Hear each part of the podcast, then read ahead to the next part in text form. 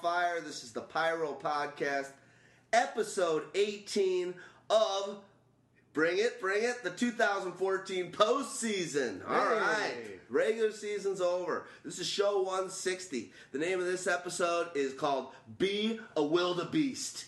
A Wildebeest. So we're getting fired up for uh, 815, uh, or number 18, and ready to get into it.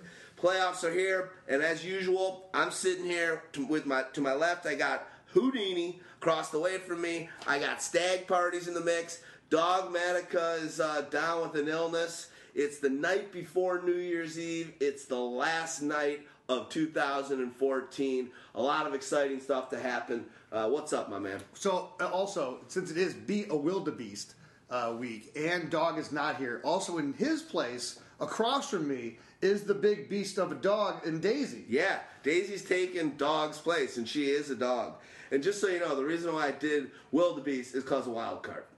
There you go. So there's a bunch of this, there's the same word in there, wild and wild, but uh, it pretty much ends there. One thing I will say, wildebeest is not how you think it would be spelled.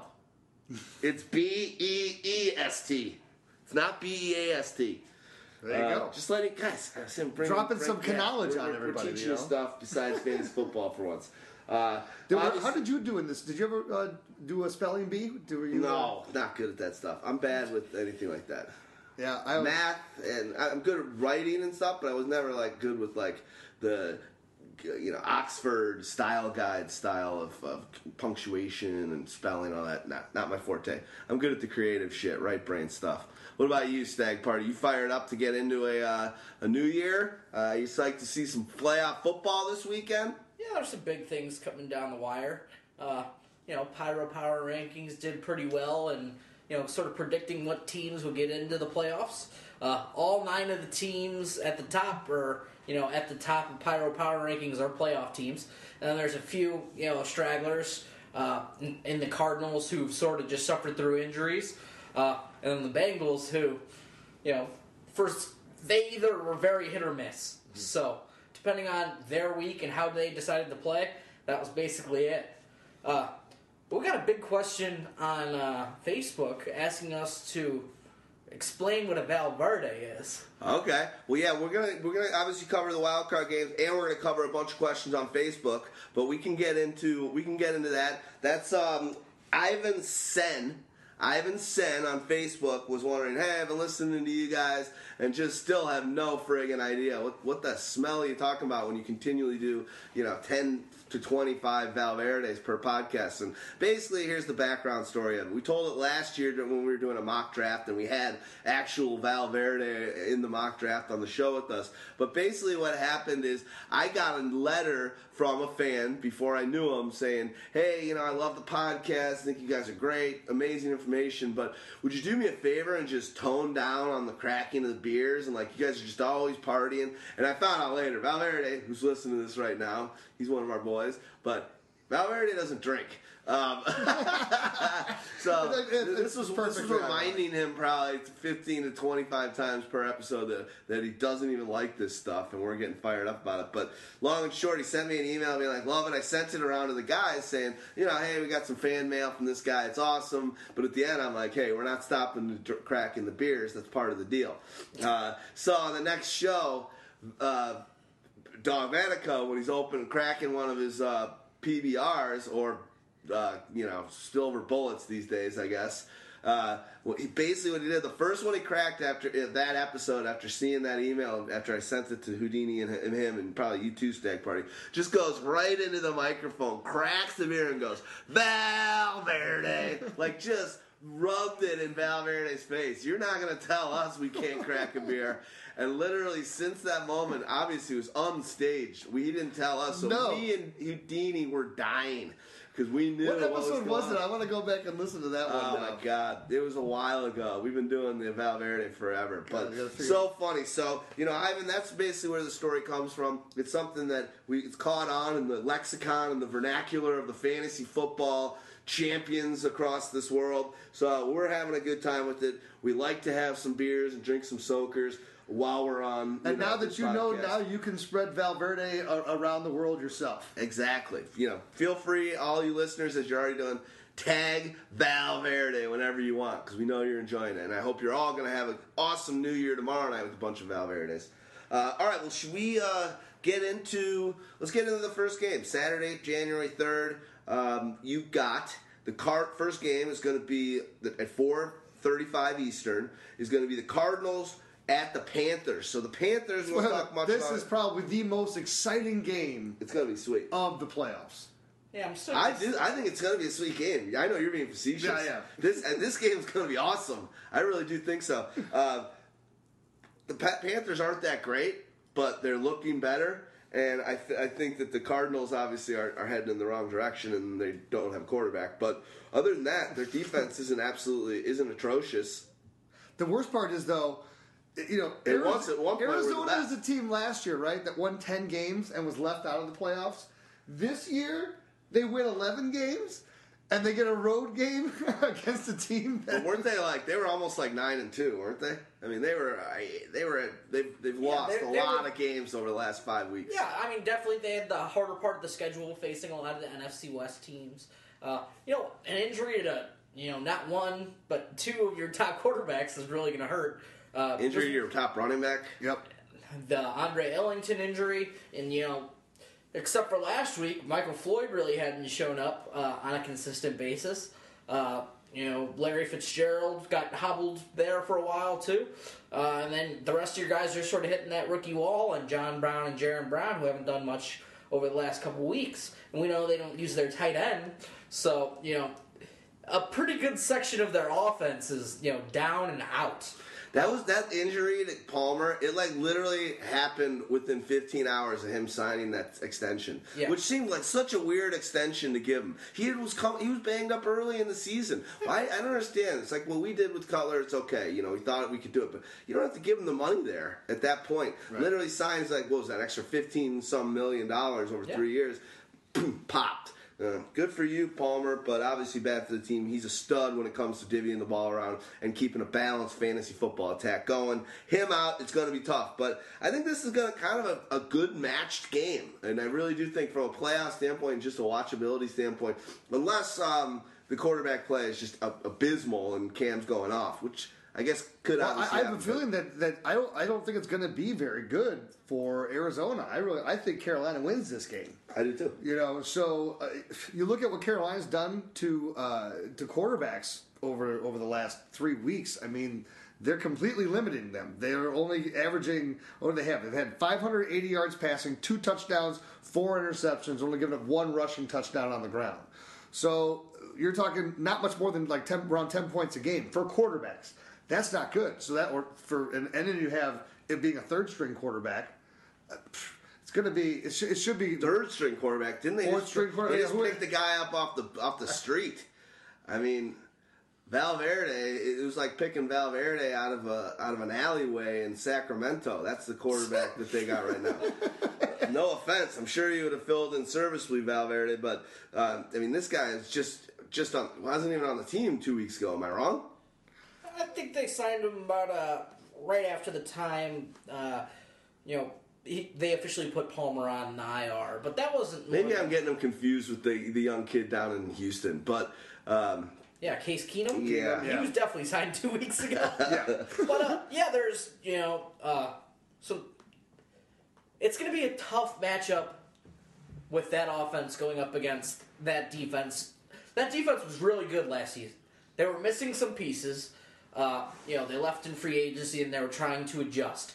Uh, it took a while, but you know, the second half of the season they really stepped up. Uh, and then Cam played like Superman last week, and you know, Well, this Road- defense is, is, you're right, but the, this defense has its teeth back over its last five That's games. perfect way to say it. They are. I watched the game, obviously, and they are hitting the shit out of people. They are every every piece of contact that's happening um, is there's they're playing that power ball that got that was so successful for the 49ers and has been for the And who do they have that's they- calling that and running that defense? Who's one? yeah. Who's the best in the Luke, league? Luke Kuechly. Exactly. ridiculous. The other dude's sick. That that um, the, the the safety they got, that white dude, 41, I'm forgetting his name, Shaw or something.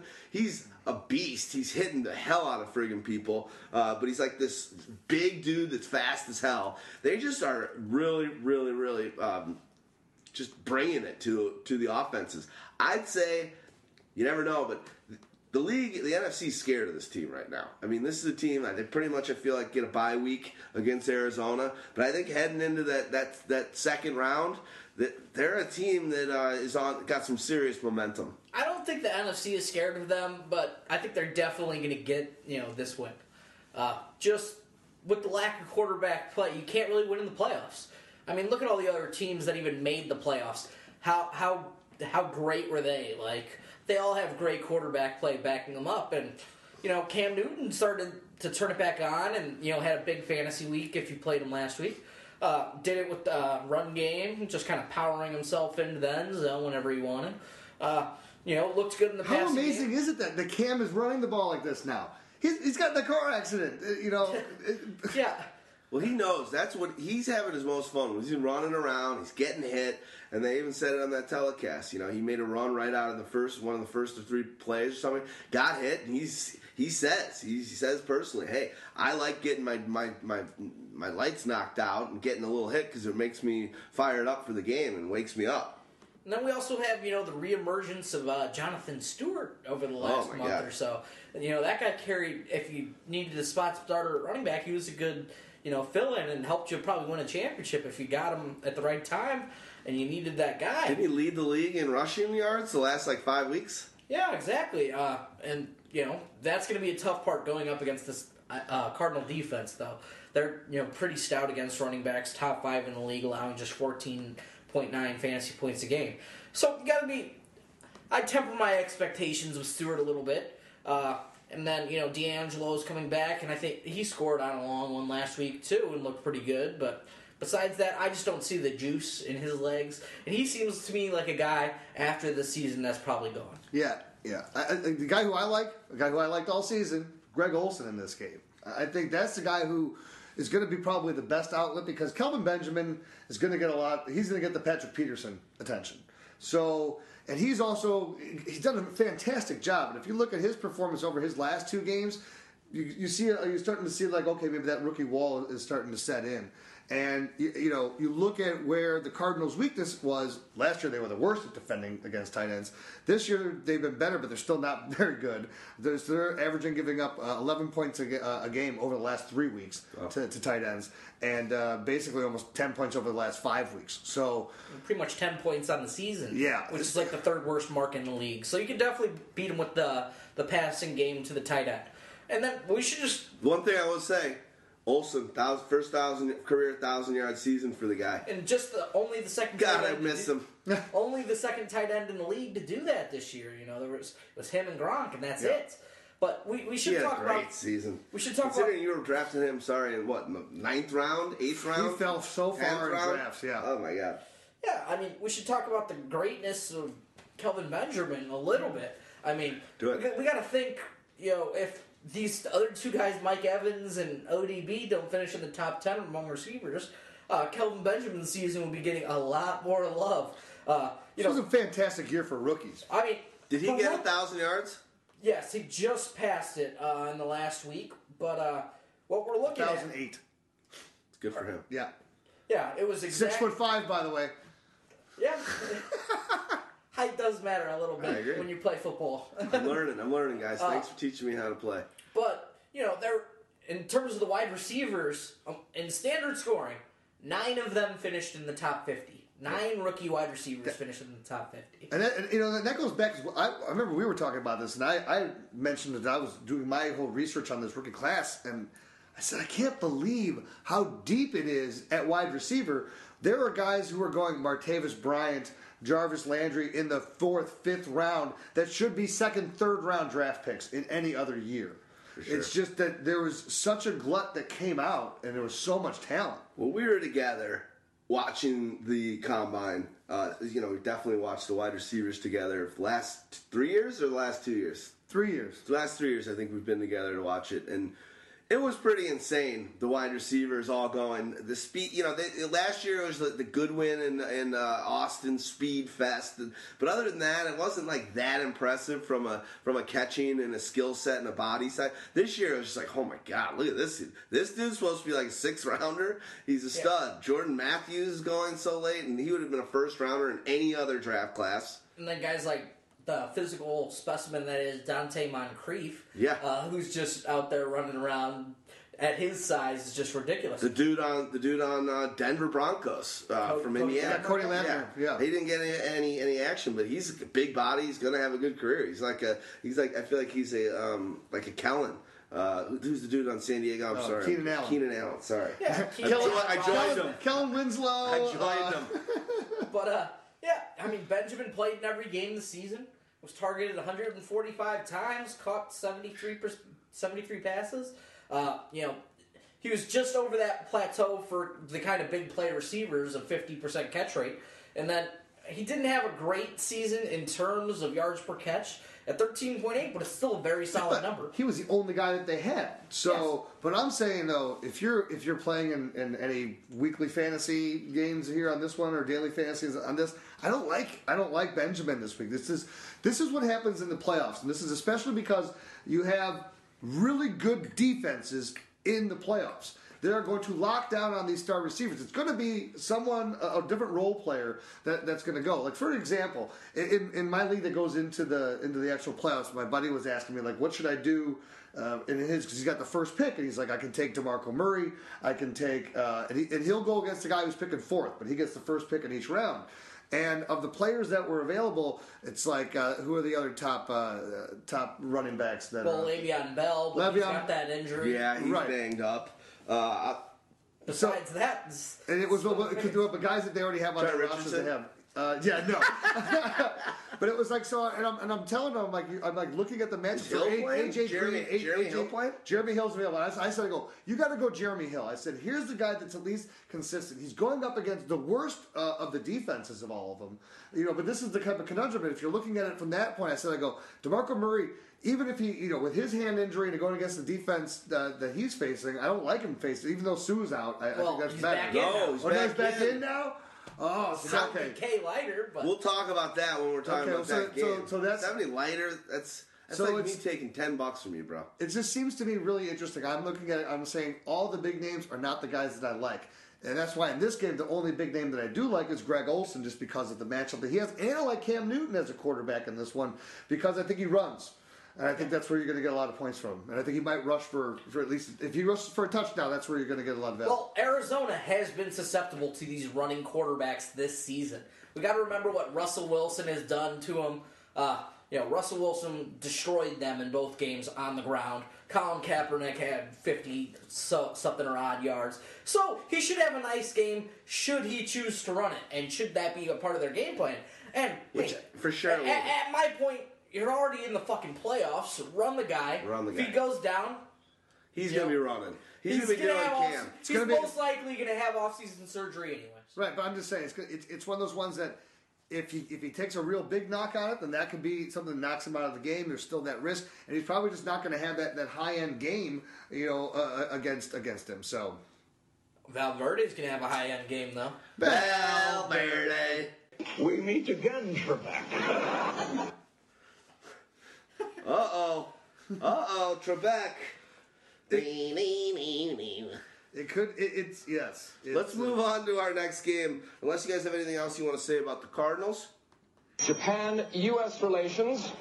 I have no idea what that category is doing up there. I had relations this morning, Trebek. Hope we didn't wake you. Your mother's a screamer.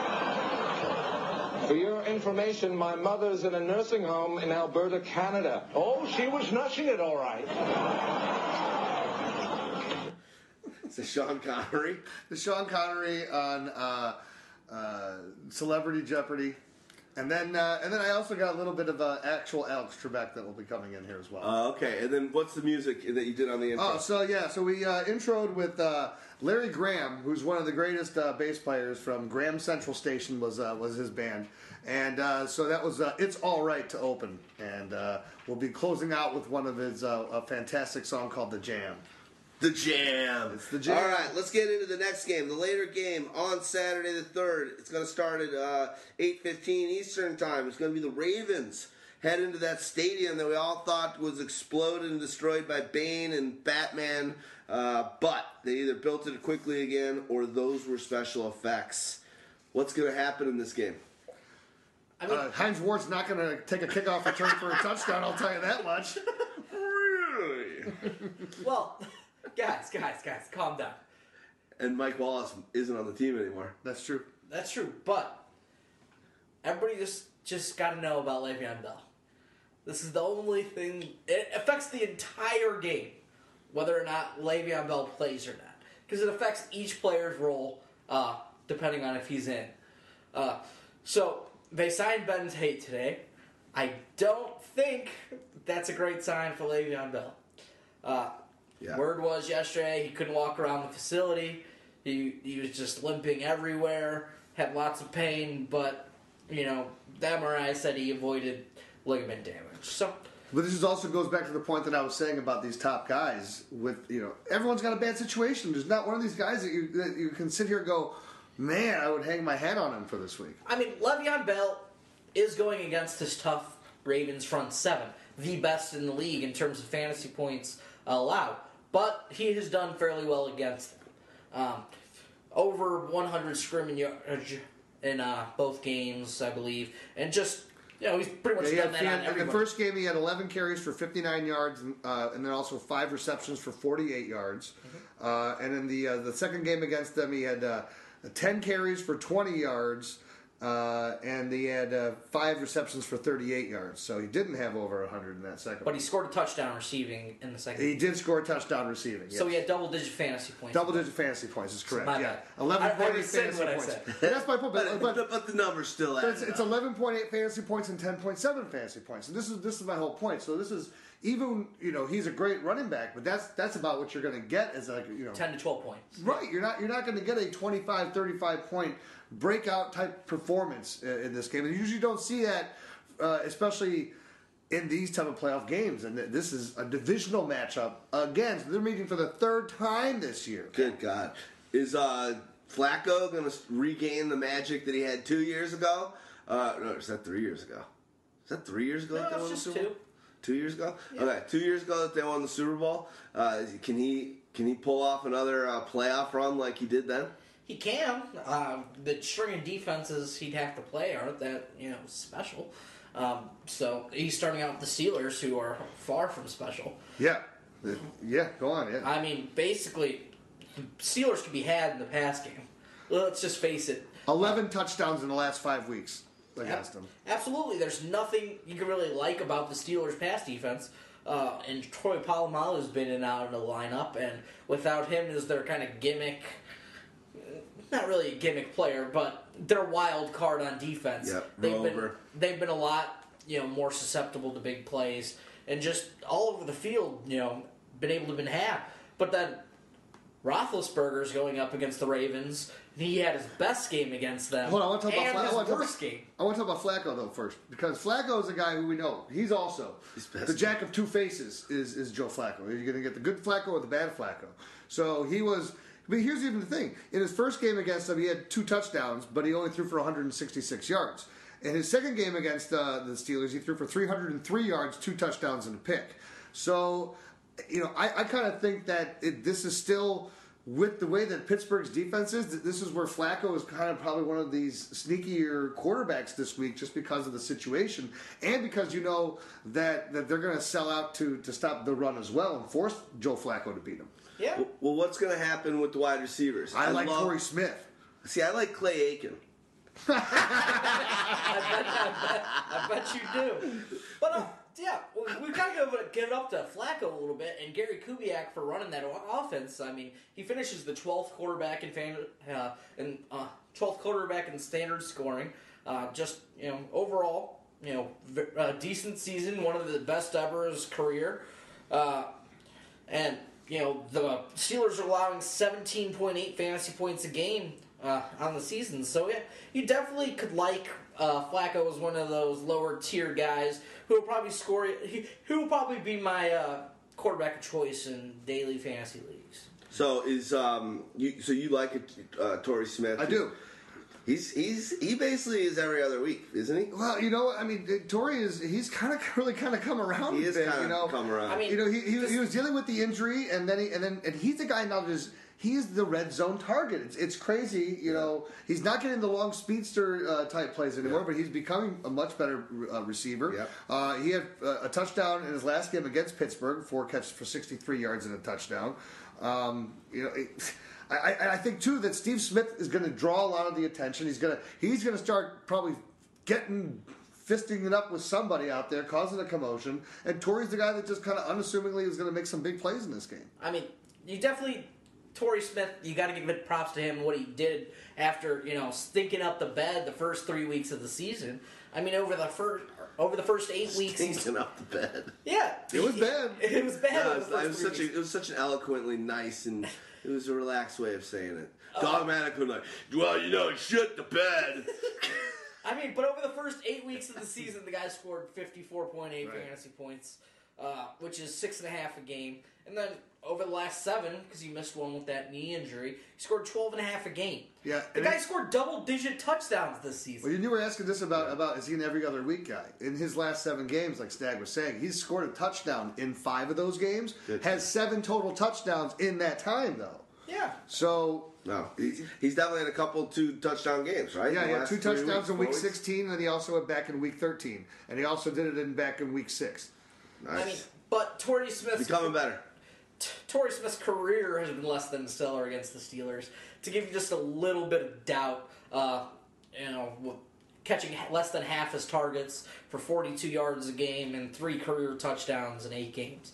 So he hasn't really lit it up against the Steelers, even though they haven't had a you know great. See, but this is also secondary. what I'm going to say though. This is uh, I'm not going to let the past influence the present right now because it's not the Troy Polamalu of three years ago. It's not the Troy Polamalu of two years ago. It's not the I've Troy seen some of the biggest last year. plays I've seen have been plays where he made the wrong call because he's going for the big Troy play, and it, bound- it, it- they want that. Right. That's just the way Dick LeBeau's defense is. We want you to take the risk. We know you're going to get exposed sometimes, but it's happening more and more. The magic's kind of gone. Well, and that's why I I think, think you should go back to using Pearl. Well, uh, you used to use Pearl on that hair, and then once he signed Head and Shoulders, everything's gone downhill. Pearl. Yeah. Prowl, prowl, What- what's- prowl, what the hell is no. Pearl? I got no hair. Pearl Bailey? I got no hair. How how am I going to be a resource on knowing what shampoos? Pearl, Oh. sorry, not Pearl. Pearl is those tooth white, teeth I mean, whitening things. There, there's a thing. So keep watching Jeopardy 24 hours a day and call this number. Yeah, dumb son of a bitch. You don't watch it 24 hours a day. Okay, uh, th- from now on, when I say something dumb, I'm just going to do, ah, you dumb son of a bitch! You don't watch it 24 hours a day." Sorry, Stags, go for it. I mean, Torrey Smith's definitely got uh, the biggest chance to score. Is he going to go over 100 yards? Probably unlikely, but, you know, uh, to have a decent mid range kind of fantasy day with, you know, six catches for 64 yards and a touchdown, quite, quite possible. Uh, besides that, you know, you got to look to Steve Smith, who's been the more highly targeted uh, receiver against Pittsburgh this season. He's been the volume kind of guy, and he's had uh, earlier in the season had definitely one of his better games. Uh, I'm a pretty high volume kind of guy too, in, in one regard. Valverde's. And I'm the cock of the walk. For the love of God, shut your mouth. and you know a guy who shows up in the playoffs and gets no love. Way to just keep rolling the straight man over here. Yeah, he's good. You're doing good. the guy who shows up in the playoffs is Steve Smith. This guy has averaged 95 yards a game in his nine career playoff games and has nine total touchdowns Wow. in these games. So that guy shows up fucking big when it's on the line. You know what? I understand that, but I'm just also looking at more of. I'll look at his recent history because he's getting older too. Though I mean, what is his last? What was his last uh, playoff game? Did he do really well in his last playoff game?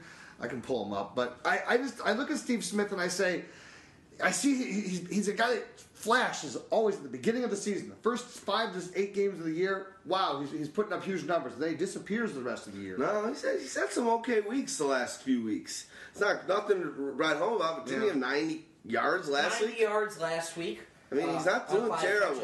It- So, yeah, but besides that, you know, it was up and down towards the end of the season. I mean, his second half splits are, you know, just about as drastic the other way as Torrey Smith. That's what I'm saying. So it seems like to me that's why I, I just I They've lean I inverted lean to roles. Torrey Smith. I mean, Well, let's talk. Let's talk quickly. We went into. If you got something good, great. But I if mean- not, let's get into Forsett and let's get into the, the Daniels and, and move on to the, the Steelers side. I've got a little bit more on Okay. Steve Smith. I mean, he scored 11.2 over the first, you know, eight weeks, and six, only 6.3 over the final eight. And the guy has played 75% of the Ravens' offensive snaps this Wow. season, which is actually slightly higher than Torrey Smith. Hmm. uh, you know, we can discount that for that a little bit because of the injury, but uh, he's definitely played a lot this season. So wear and tear has to be a little bit of a concern, but you know, in a game that's win or die, and when, in which they'll have to keep up with this high-powered Steeler offense, you know, uh, they're gonna have to throw it around a little bit. Uh, so let's talk about Justin Forsett. Uh, when you when you look at uh, him being able to do the running, you know, he was kind of disappointing over his previous two weeks heading into into week 17. Uh, he had only posted, I think it was a total of uh, 7.9 fantasy points in his previous two weeks. He still has not scored a touchdown since week 14, but he did get back on track. Had 119 yards on the ground last week, added uh, 17 yards on two receptions, um, averaged seven yards a carry last week. So, you know, I, I like to see that. You know, I think that he will have a chance to, to make plays in this game, but I am kind of concerned about the fact that, you know, you- you're not being able to count on him for touchdowns. He's only had one touchdown in his last five games played. I mean, he's never been a great touchdown maker, anyways. Uh. Bernard, Bernard Pierce is their goal line back, so he's getting vultured uh, if they get down close. They like to give it to Pierce for some fucking reason that I haven't seen, because he's he literally just runs into the line and no gain, uh, and that's the end of that play. But Forsett's been you know a great player. and the guy gets a ba- it hurts his back. He's like, dude, hit hit a hole, not my back. He one of those guys that he looks great in practice, though. Maybe we can practice. I mean, let's think about it, man. Forsett's been, you know, a big, big volume uh, player this season. He's at forty percent of his career carries have come this season, so he's never gotten this kind of volume before, uh, and he's done extremely well with it. Um, you know, his five point five or his five point four yard per carry average led the the uh, running backs, uh, only exceeded by Russell Wilson and Colin Kaepernick. Uh, and to be able to keep that up over 200, you know, plus carries is, you know, just outstanding. You know, I, I think so. I think it's great, but I don't. I don't think he has a lot of. Actually, I was like, I'm like, I think he'll, he'll have a chance in this game. I think it's as a receiver though, because the Steelers have not allowed a rushing touchdown in their last five games. They have allowed three uh, receiving, or two. I'm sorry, two receiving touchdowns in their last five games. That's more where they're going to be vulnerable. They held Jamaal Charles to 29 yards on nine carries. So you know they've they've really stepped up their game. The last hundred yard rusher against them was Mark Ingram back in uh, week thirteen. So you know, and then they only had week seven. It was Arian. Uh, it was uh, Arian Foster was the last one before that. Yeah, I, agree with you on that fact, but, you know, Forsett being a pass catcher hasn't been terribly effective.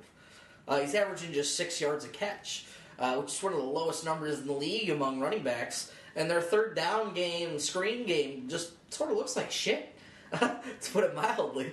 Uh, he has caught 44 passes, which is ninth among running backs, but he hasn't been able to do shit with them. He's clearly the third down back. They don't have anybody else who's proven they can catch the ball on a consistent basis. And the, but when when he did face them uh, earlier in the year in week nine, he had five catches for 67 yards. yeah. So I, I'm just saying that's why I think he's going to do his damage against them. I mean, in the two in the two games against the Steelers this game, he's had 17, uh, you know, 17 carries for 94 yards, 5.5 yard a clip, and then caught nine of his 12 targets for 83 yards. Uh, so definitely, he's going to be a middling option uh, at about 80 yards, 80 total scrimmage yards. Anything to speak of uh, for Daniels or the tight end situation, or should we just get on over to the, the Steelers? We already, you know, we already covered. Owen, we already- I mean, Owen Daniels uh, uh, can has potential. In his first game against them, he had five catches, 28 yards, two touchdowns. That was that two touchdown, touchdown. game. Uh, and then he actually had uh, six catches for 53 yards in his second game against them. So he had two of his better games of the season were against I smell Pittsburgh. Um, well, you know, Stags, you kind of went into uh, it was the best of uh, Roethlisberger and the worst of Roethlisberger. It was kind of like a, a tale of two cities that you were going into. Um, what, what what what were you running with there? Uh, basically, his worst game of the season, by far, his only single digit scoring game of the season, fantasy wise, was against the Ravens in week uh, two or three. Uh, and then it went the, uh, to the other side where he dropped his second six touchdown game. Did you say a tale of two of two cities? It was the best of times. It was the worst. I'll take famous titties for 400. Dolly Parton. Titles, Mr. Connery, not titties. I'm sorry, tale of two cities. I'm sorry. I'm sorry. I mean, definitely, uh, we got to talk about Roethlisberger's great season just a little bit. 4,952 passing yards. Wow. Tied for the league lead, exactly the same number as Drew Brees. How kind of crazy is that, that two players can tie with the exact same number of passing yards? Uh, a little insane over that amount of sheer. Drew you know, Brees had 4,900 passing yards this year. 4,900. And he was such a dud as a fantasy uh, quarterback for you. I drafted him number two overall in my one of my leagues.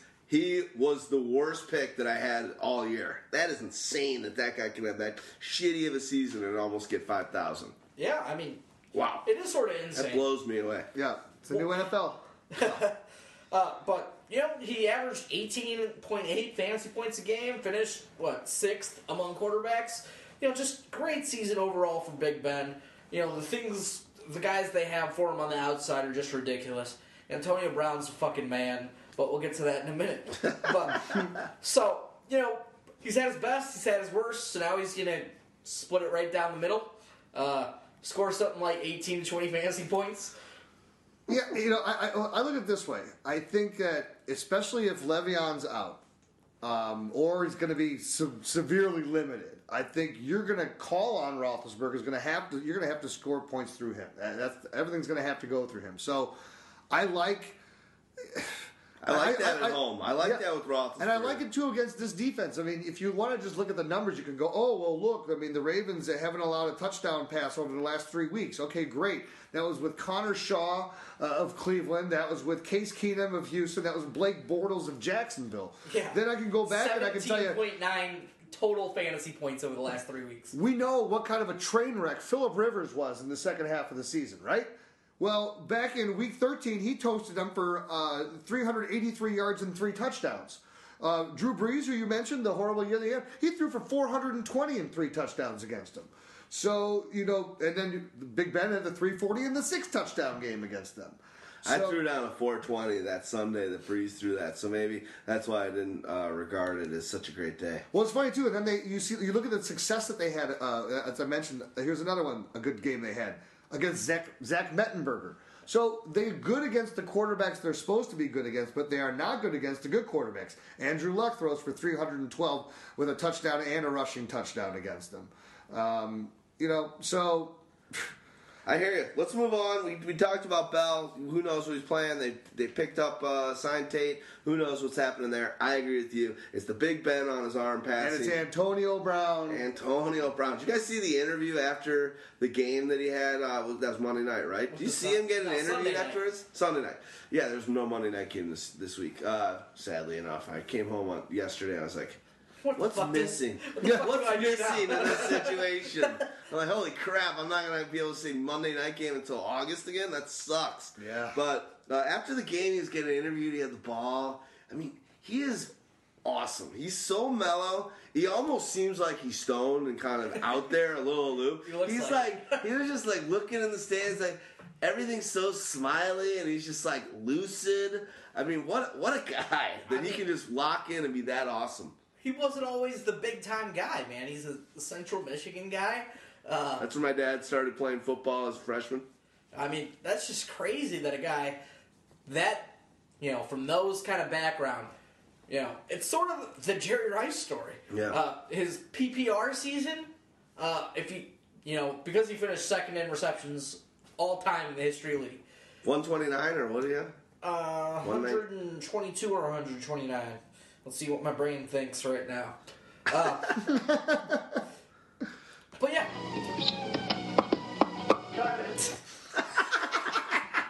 129. Uh, you know, his PPR season was topped only by Jerry Rice's best season. Uh, and nobody else, you know, they're all close after that, but he's second to the greatest of all time uh, in Jerry Rice, which is just great to say. Uh, and that reception record is what second to Marvin Harrison, Yeah. Yeah. We had 141, 42, something 41 like that. in there. Uh, you know, let's just say something. Is that that's the second most ever? Yes, So he, he passed Herman Moore. Who else was up there with those? Probably Marvin Harrison again.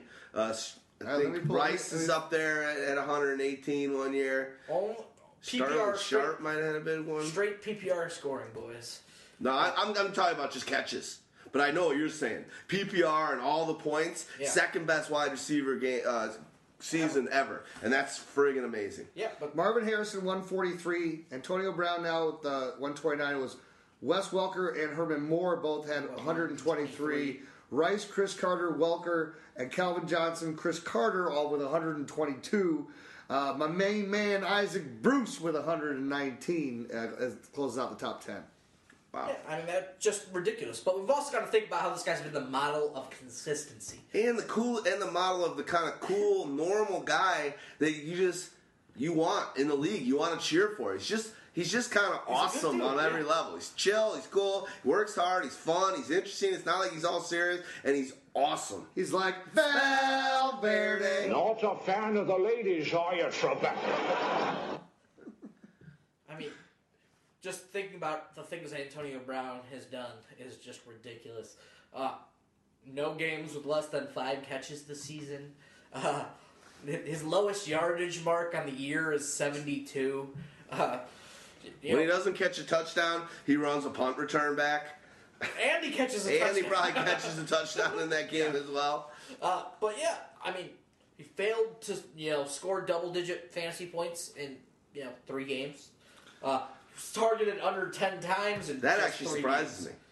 That surprises me that actually he had under ten in three games. That's Standard scoring, you know. No, I so- hear It's you. two games That- against- but two that's how games- awesome a season I th- thought he had. Which Two games against Baltimore, he had 28 targets. So, Oh my god. yeah. It He's was it- it 144 and a touchdown with 11 catches in one of the games. Well, let me ask you guys because we're gonna after these games are over, and we kind of got to get going a little bit. Uh, but what do you? Th- is he? Uh, is okay?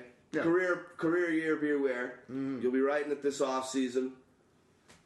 Antonio Brown. He's probably a first rounder now. He's gonna be. I mean, he's got to be a first rounder, early second rounder. Is he a career year beware guy? Let Houdini go, on and I want to hear from you I, too. I, I don't. I in don't. 2015. I think it's it's it's it's career year beware only in the sense of beware that you're probably not going to get a, a season as good as this one. I think he's in the prime of his career, so I think that as long as he stays healthy and as long as he's still got Big Ben at the quarterback and he's got Le'Veon Bell who's helping to take the pressure off there. Now Yeah, he's finally got he's adding on uh, Martavis Bryant. Now that's the only thing that potentially if if Martavis Bryant is able to take that next step, but I think he's still two two two years away. He's wrong. But he's also he's- ta- he's also take the top off, which is the perfect antidote for what Exactly. needs. But what I'm saying is, he's not at a level where he's, his game is going to be to where he's really starting to become the Reggie Wayne, taking away from Marvin Harrison Yeah. at that Oh, point in yeah. time. Good point. So he's still going to be getting the cock of the walk. Going to get his double digit targets every week, Trebek, and you know it's going to be good news for him. So I, I always say it is beware in the sense that can you count on him to be the number one or number two wide receiver? No, but at the same time, if I'm drafting a number one wide receiver, I still feel confident that he's going to be. He's a great guy- wide receiver I can one. count on him. Yeah, He's a great wide receiver Yeah, he's, one on he's a top team. five wide receiver. The thing is, he scored 13 receiving touchdowns. For a guy who's, you know, less than six feet, it's probably not repeatable every season. His 13 touchdowns are the same as the last two years combined. So he's probably an 8 to 10 touchdown kind of guy, and not 13. So you got to expect a little bit less, but, you know, it's it should still be pretty good. Right. Uh, he should still be, you know, a 100 re- reception, four, 1,400 yards or so. If you're on, if you're on the, if you're on the back and forth in a serpentine draft next year, you've got you're in a 12 man league and you're taking that 12 and 13 pick, and he's there. It's a no-brainer. You're picking It's him, one of those things. Well, here's how it goes. He- Right? It's it's one of those. It's one And he's of those. probably not players- making it that deep. Pro- I, The way the, the way it is with the We'll wide talk, I don't know. we'll talk Well, about that a little yeah, bit I- later. okay, But at the same time, I think he's one of those players now that is as long Is that as a you. question? We could. It be. Well, is? it's about well, the things about. Uh, we'll get into it. Okay. It's it's about how you are looking at it. it, it career year beware is really when it's a major up, uptick in everything and Like a Demarco Murray. like does this now what do i expect from a guy and again it's, especially it's easier to predict the falls i think for running backs more so just because of the pounding that they take in Yeah. the position uh, but the same thing for wide receivers touchdowns like like like Stag said that's why i'm saying it's he's still a great receiver he's still in a prime of his career but yeah that's going to affect his fantasy numbers when you lose five touchdowns or three three or four touchdowns on a year that's big numbers Now on the career year beware, I, I think I remember this, but you actually give what how you did last year in the piece. So the career year beware uh, last year and the year before, you kind of bring that up in this new one, right? Where you say, hey, look at look at from the past couple years how it's proved itself out. You don't have to go look at it right now over the show, but that's something you do include, right? Correct. Okay, so that's awesome. Well, let's uh. Can we move on from? Do you want to talk about Heath Miller? I think Heath. Well, I mean Heath is, is loved by uh, by his quarterback. So you know it always is. Uh, it feels good when you when you uh, when you think about that situation. Heath Miller. Um, he's becoming. He's, he's starting to do it a lot more lately too. Um, Big targets guy on the season. it's tough though because the Ravens are a tough defense uh, against against tight ends. They've uh, on the season they only gave him up a total of 105 fantasy points. So what is that? You know, you're talking like it's, it's really good. I love I love that on the on the wild card uh, weekend. Yeah. Two games, fifty minutes. Well, we got to figure out how we're going to fill our three hours. You know, we have we have so many We're questions. talking about from Heath Facebook. Miller. Yeah. Is that what we're talking Yeah, about? go I want to talk about Heath Miller. a little bit. Okay. He hasn't had a great season against you know the Ravens. Uh, when this guy's played 95 or 97 percent of the Steelers snaps. Uh, wow. Pretty much on the field for every down these guys play on offense. Uh, so you know he's going to be out there, but without Le'Veon Bell, I think he's going to be used a lot in pass protection. yeah, it's possible. I mean- I mean, but uh, If, if you watch the games, he'll get motioned into the backfield and be used as the primary blocker without Dri Archer. And they don't trust this Josh Harris guy. And they just signed Ben Tate off the street. So when you're looking at uh, you know a Heath Miller going up against a tough Ravens you know secondary or linebacking corps covering the tight end, you know there's not much to like, but it's sort of slim pickings at tight end in the playoffs. Yeah. At least when it comes to this week. Uh, you know, Coby Fleener and then Dwayne Allen, but you know, Dwayne Allen hasn't been much over the last three weeks. So, you know, Heath Miller's a top, you know, probably four or five option. But just keep in mind when you see him out there blocking a little bit, it's because Le'Veon Bell's missing the game. and They don't trust anybody else. Well, I, I- I still think that he just he he'll be the guy that releases and gets the screen passes. But let's move on to the next game. I think we've we've covered the hell out of this game. So let's talk about uh, let's move on to Sunday, Sunday, Sunday game, and we're gonna get uh, the Bengals are gonna be at the Colts. That'll be the first game at 105 East, Eastern time. So uh, go ahead, what you got there, Stags? What time is that in Valverde time? The day is mine. Uh, you know, this is a game that kind of lines up uh, pretty well for the Colts. I mean, if you want to play anybody in playoffs, you want to play a team led by Andy Dalton. Yeah, you're not kidding. Okay, yeah, go ahead. I'll let you preach on, then I'll, and I'll jump in afterward. Especially for, you know, sort of a downtrodden Colts defense. You want to play an Andy Dalton. Uh, you know, he'll, especially with a beat up AJ Green on the outside. Uh, who knows what's going to happen with his concussion protocol? Uh, that's a big, you know, big factor in this game. Even though they've got Vontae Davis who can lock him down uh, pretty well. Uh, he's locked down pretty much every player in the league this season he's played against, and uh, you know, Andy Dalton can cure some fucking woes for you. But they've got this new tag team at running back, which actually doesn't play to your strengths. So I mean, you, you you think that Dalton would be a good play in this game? No. Okay, good. Do you think do you think Bernard can do anything in this game, or is this all Jeremy Hill or I bust think. I think they can both do something in this game. I think. I think this is like tag team, two uh, d- Yeah, double ninjas. Lightning, lightning and I think thunder. Giovanni's going to have more value in PPR because that's where he's doing all of his damage. Is going to be more in the receiving game.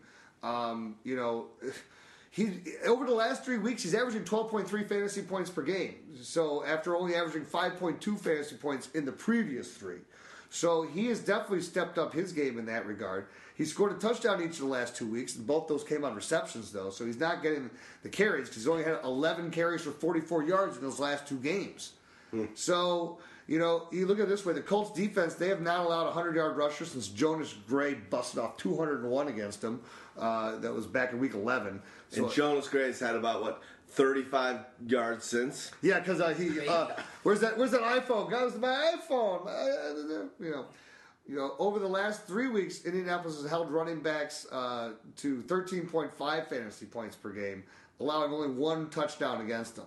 So I just look at Bernard's the second option, and he's, he's got the ability to break it for a big play at any point in time, but he's just not being utilized enough to be a high end threat for fantasy points, in my opinion. AJ Green, he's injured. You think uh, he's basically worthless? Ah, it's tough. I know he's a great I- I, I, wouldn't pay. Uh, I haven't liked what I've seen the last couple weeks. I wouldn't pay uh, daily fantasy price for him uh, this week. D- definitely not. He may not even be able to play. Yeah, exactly. I would. I wouldn't risk.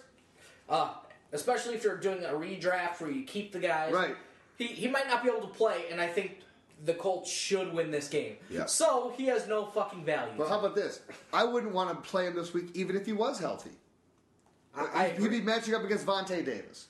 Vontae Davis is like holding number one wide receivers to like 56 yards a game or something like that. So, you know, he shuts him down. He's got the bruised arm anyway. Now he's got a concussion that he's dealing with. He's an absolute stay away from. That's why you look. he's at, a mess. He's a mess, and that's why you also, when you go back and you look at the uh, whole Andy Dalton thing, and he's been ineffective even when AJ Green was healthy. So how can you put any stock in him? Mohamed Sanu then becomes the other guy. Maybe he'll have a chance, but Mohamed Sanu has been god awful as well. You look what he's done. he is la- okay. Over the last five weeks, he has seven receptions for 71 yards and a total of 8.1 fantasy points. Not an average of 8.1 per week. 8.1 fantasy points scored in the last five weeks. Wow. And everyone's that. Where's those uh, reverse throw the throw a TD reception to Andy Dalton plays that used to get him some points back a couple years ago? We need those now. Yeah. I mean, I would pull out all the tricks. You're, I mean, without besides your running game, your passing game just looks like it doesn't match up well. I'm calling it right now. Sanu to Dalton, touchdown in this game. Holla at your boy. I am the Noonstradamus. It's happening. But why? Why would you want that? That's less points for Sanu. I want. I don't care. I got neither of them. right. So Sanu's not a guy that you're going to want this week either. I just don't. I just don't like it because if AJ Green doesn't play, he gets Vontae Davis. What else? Uh, what else you got on the Bengals? I think we're pretty good. I mean, Jermaine Gresham Quickly I- go I- Gresham, I- not having- listen, having a good don't- second half? having a great second half. Yep. Uh, he is he is uh, he's been great over the last uh, three weeks. He's got a touchdown in each game. He's scoring an average of 9.5 fantasy points per game. Uh, and when it, he faced them back in week seven, he only had 48 yards against them, but he had a, a season high 10 receptions in that game. yeah. So, you know, if you look at Indianapolis, has allowed 10 touchdowns to tight ends on the season. Uh, only two in their last five games. But if AJ Green's unable to play, that should be means that Gresham, if they do get in the red zone, is going to become a bigger factor. But AJ's gonna play, but he's gonna be. He's gonna be he- a mess. Well, concussions. he has to pass the know. protocol. It's out. It's not. It's not a team. can't really he might be out that. of his own his own will, but I, I agree. I think he'll play. The guy who's the main guy. Let's forget. This, we, we talked about Gio, but Jeremy Hill is the main guy. Yep. Jeremy Hill is, is this is his first playoff game. He has had 100 or more rushing yards in each of his last three games, with scoring three touchdowns in that span. He's at, he's averaging just less than 19 fantasy points per game. Uh, he is the number one threat now for them. He's had 20 more than 20 carries in each of the last three games. Uh, Cincinnati is going to look to feed him the ball early and often so that they can keep Andrew Luck off the field. That's Hats off to you. Deanie. You were you were our earliest jock sniffer on the, the Jeremy Hill train this year, unquestionably. Uh, you called it in the preseason. You liked what you saw. And you finished liked his- his body a lot. Uh, I mean, honestly, in the, in the right way, in the in the in the Charlie don't surf manner. Yeah. Uh, He's got a thick lower half. yeah, I mean exactly. And you looked at what what they had before was Bernard. Uh, he's just too small, too small, and was better in something you've been saying for the last two years. Where it's better. He's like that Ellington. It's better. He's gonna do better. He scored two touchdowns the last two weeks. Right. When he gets less. Well, once they finally figured out what are, how are these two guys going to work together in the backfield, because Gio got hurt, and then when he came back, it was how it was going to go. But the other thing that I kept telling everyone at the beginning of the year was, don't draft the law firm. Get off Yeah. the bandwagon. Oh, yeah. He is done. And Hill, I was like, I'll say this after like the first week of training camp. Hill has the job. As And the two. was awesome to start the season, but we also said probably too much in the uh, uh, season leading up about injuries. Who was likely to get injured was a small back like uh, Bernard. So um, let's move on to the Colts. There you go. I just want to give uh, Jeremy Hill props real quick. He finished Yeah, as a top 10 running back uh, in standard scoring, which is just ridiculous. He's been the only rookie running back to be worth a shit pretty much this season. Huh. What about uh, one thing I got to say because they're not playing? But what about his other teammate at LSU? You're my boy, Blue. By the way, I've been hearing. I'm not. I, I, don't, I don't think we can claim. I don't know. Did we make that nickname up? Uh, My boy Alfred, Blue? my boy, uh, you're my boy. Did we make that up, or was that already kind of known going up? I don't- Am I giving credit know. to us, but I saw it on ESPN. I heard him like, "You're my boy, Blue." I mean, Alfred, you're my boy, Blue. Got a touchdown. I'm like, I felt like we were saying that It like, wa- a it was- year ago, but did we? Were they saying that at LSU? I don't know. I mean, it's We can't claim it, but I, it felt like it pyro when Can I, I heard give it on ESPN. Can I give some props to LSU? Yeah. Jeremy Hill, uh, Alfred Blue, Zach Mettenberg. Oh, Odell Beckham Jr. Um, oh yeah, Jarvis. Jarvis Landry, uh, Rueben Randle. Um. How, how did this team not They- win they the, uh, the, the championship in the last few years? Well, they're They did about five years ago, right? yeah, uh, Five or six? Five, yeah, five before Nick Saban got back to town in Alabama. Yeah. Uh, but yeah, they produced some great pro talent on offense at a school known for defense, and that's the best thing. And they've got this pro style offense uh, that people want to play in right now because it's proven it's it can make NFL players. It, it, it's exactly It- right. it- it- They're it- NFL ready when they come in. Exactly. That's it. The learning curve is sliced greatly because you're coming from the right system. That it's not like all of a sudden you got to learn all these different kind of reads. So thanks it's like to I've been doing that for the last for three one. years. That Cam Cameron might not have been doing much at the NFL level, but he's getting it done for us in recruiting wise. True. And yes, I will go back to another dimension as soon as we deal with the other players. I mean, it is impressive. Again, the last thing I'll say: do a Google search on Les Miles. Um, we- his, we- his thing, his Yeah. thing with uh, the scouting report every year in the combine. He basically puts up a list of the players that are eligible to get drafted, and gives you the list of the guys that are, get, work hard and will be good pros, and the guys that loaf and don't. And he doesn't take any calls. He doesn't do any meetings. With, he just gives you a list and said, "This guy's gonna be a great pro. This guy doesn't come to practice. He doesn't work hard. It- it- he just is We've had that. flat out." You've posted that to our Facebook Yeah, yeah, yeah. before, so. Uh, it's But it's one of those coaching things where it's just like, could you imagine being a guy that was probably a number one recruit uh, at cornerback or something coming out of high school, thought you were hot shit, got into LSU, loved it, long and short of it, you loafed it because you thought you were awesome, and then Les puts that up and basically crushes your opportunity in NFL. if you're going there, you have to know. I'm sure he tells you that. For sure. And he probably says, if you come here and you work hard, you will have every opportunity to succeed. But if you come here and if you're a lazy to do this, I'm not going to have you ruin my reputation at the next level for the type of players that I produce. So I'm going to call you out for what you are. no So question. good for him. Andrew Luck, what are your expectations this week, uh, Staggy? I mean, it's not necessarily a great matchup for Andrew Luck. Uh, the Bengals have been very, very good against quarterbacks, uh, especially recently. We saw what they did to, uh, you know, Peyton Manning, whoever that guy is. Uh, Where am I? you know, two weeks ago. Uh, you losing stuff over there, Nick? No, I'm Peyton Manning. Where am I? He doesn't know. I'm Batman. Uh, but yeah, it sucks to be Andrew Luck a little bit right now as he lost the you know top overall fantasy scoring spot to uh, to Aaron Rodgers. And that has to hurt a little bit. It's not. It's not It been good. Uh, I, I can tell you uh, about about some Andrew Luck here. If you you're looking at him over his last three games, okay, he's only averaging ten point two fantasy points per game in his last three. Ugh. He has only thrown more than two touchdowns in a game once since week eleven.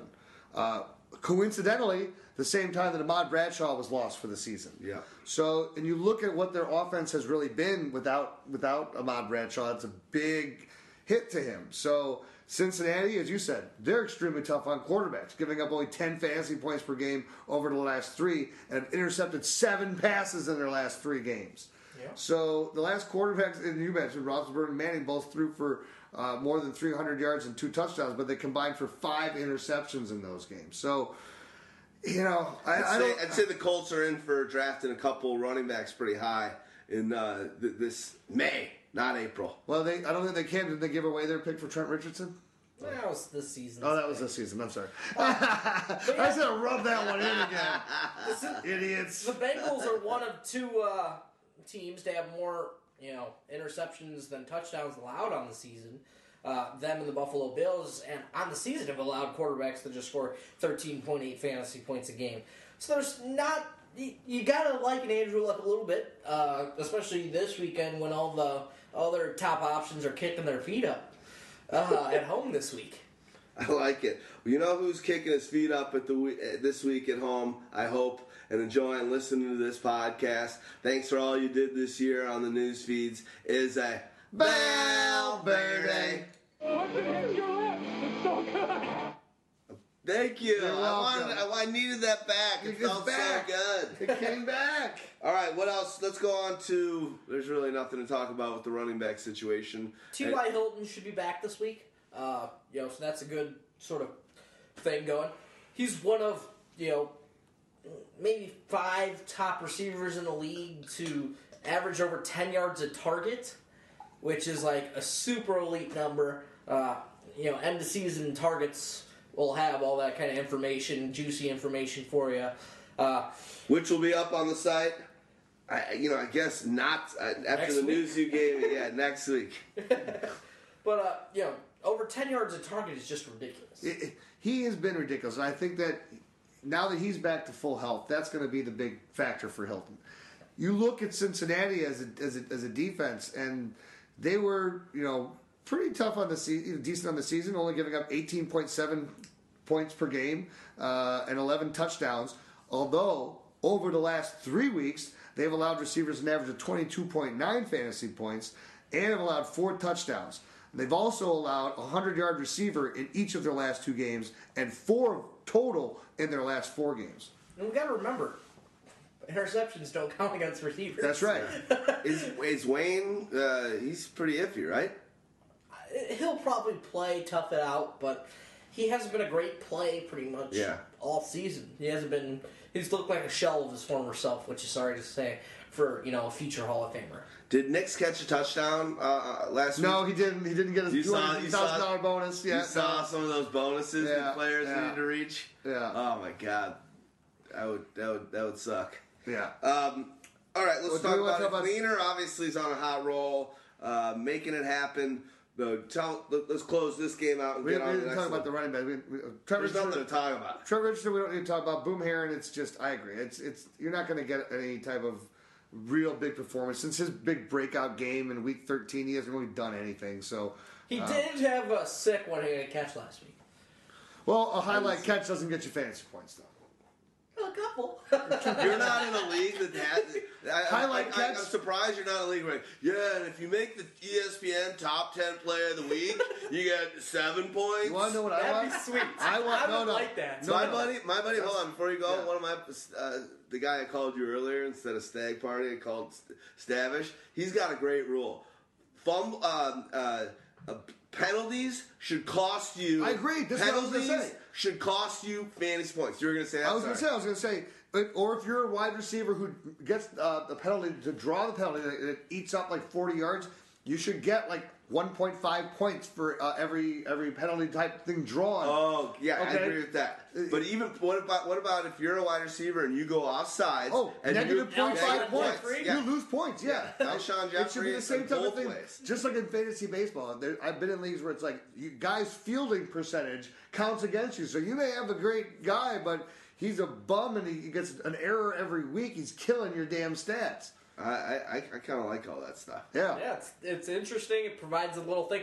There should more also, reflective oh, of the there- game. and there should also be a stat for because you know the quarterback always gets screwed when the wide receiver decides to be a bum and lets the ball tips it and, and sets up the interception. He should the wide receiver should lose points for Tipped those ones interceptions. too, right? And drop passes. Should a be drop costing pass. points, You should be. You should. You should lose points. You're in the Yes. fucking NFL, bro. Yeah. Catch that pass. Right, I agree. Um. That's that. These are all great ideas. It's, Well, you have all somebody, these- somebody actually asked us on Facebook uh, about what our kind of favorite leagues to play are, or what our kind of favorite rules are. Uh, you know, Jermaine RMZ Gudiano asked, "What are your recommendations uh, for you know league size and rules?" So Before I say anything kinda in there. about this one, uh, that fella uh, sent me uh, sent us from our homepage. I think I'm the only one that gets it, and I sent it to you guys. Uh, it's not like the second opinions, but from our homepage, he interacted uh, and said, and I'm happy to get you guys to be getting those emails too. But he said, "I got a sad story for you." He goes, "I'm."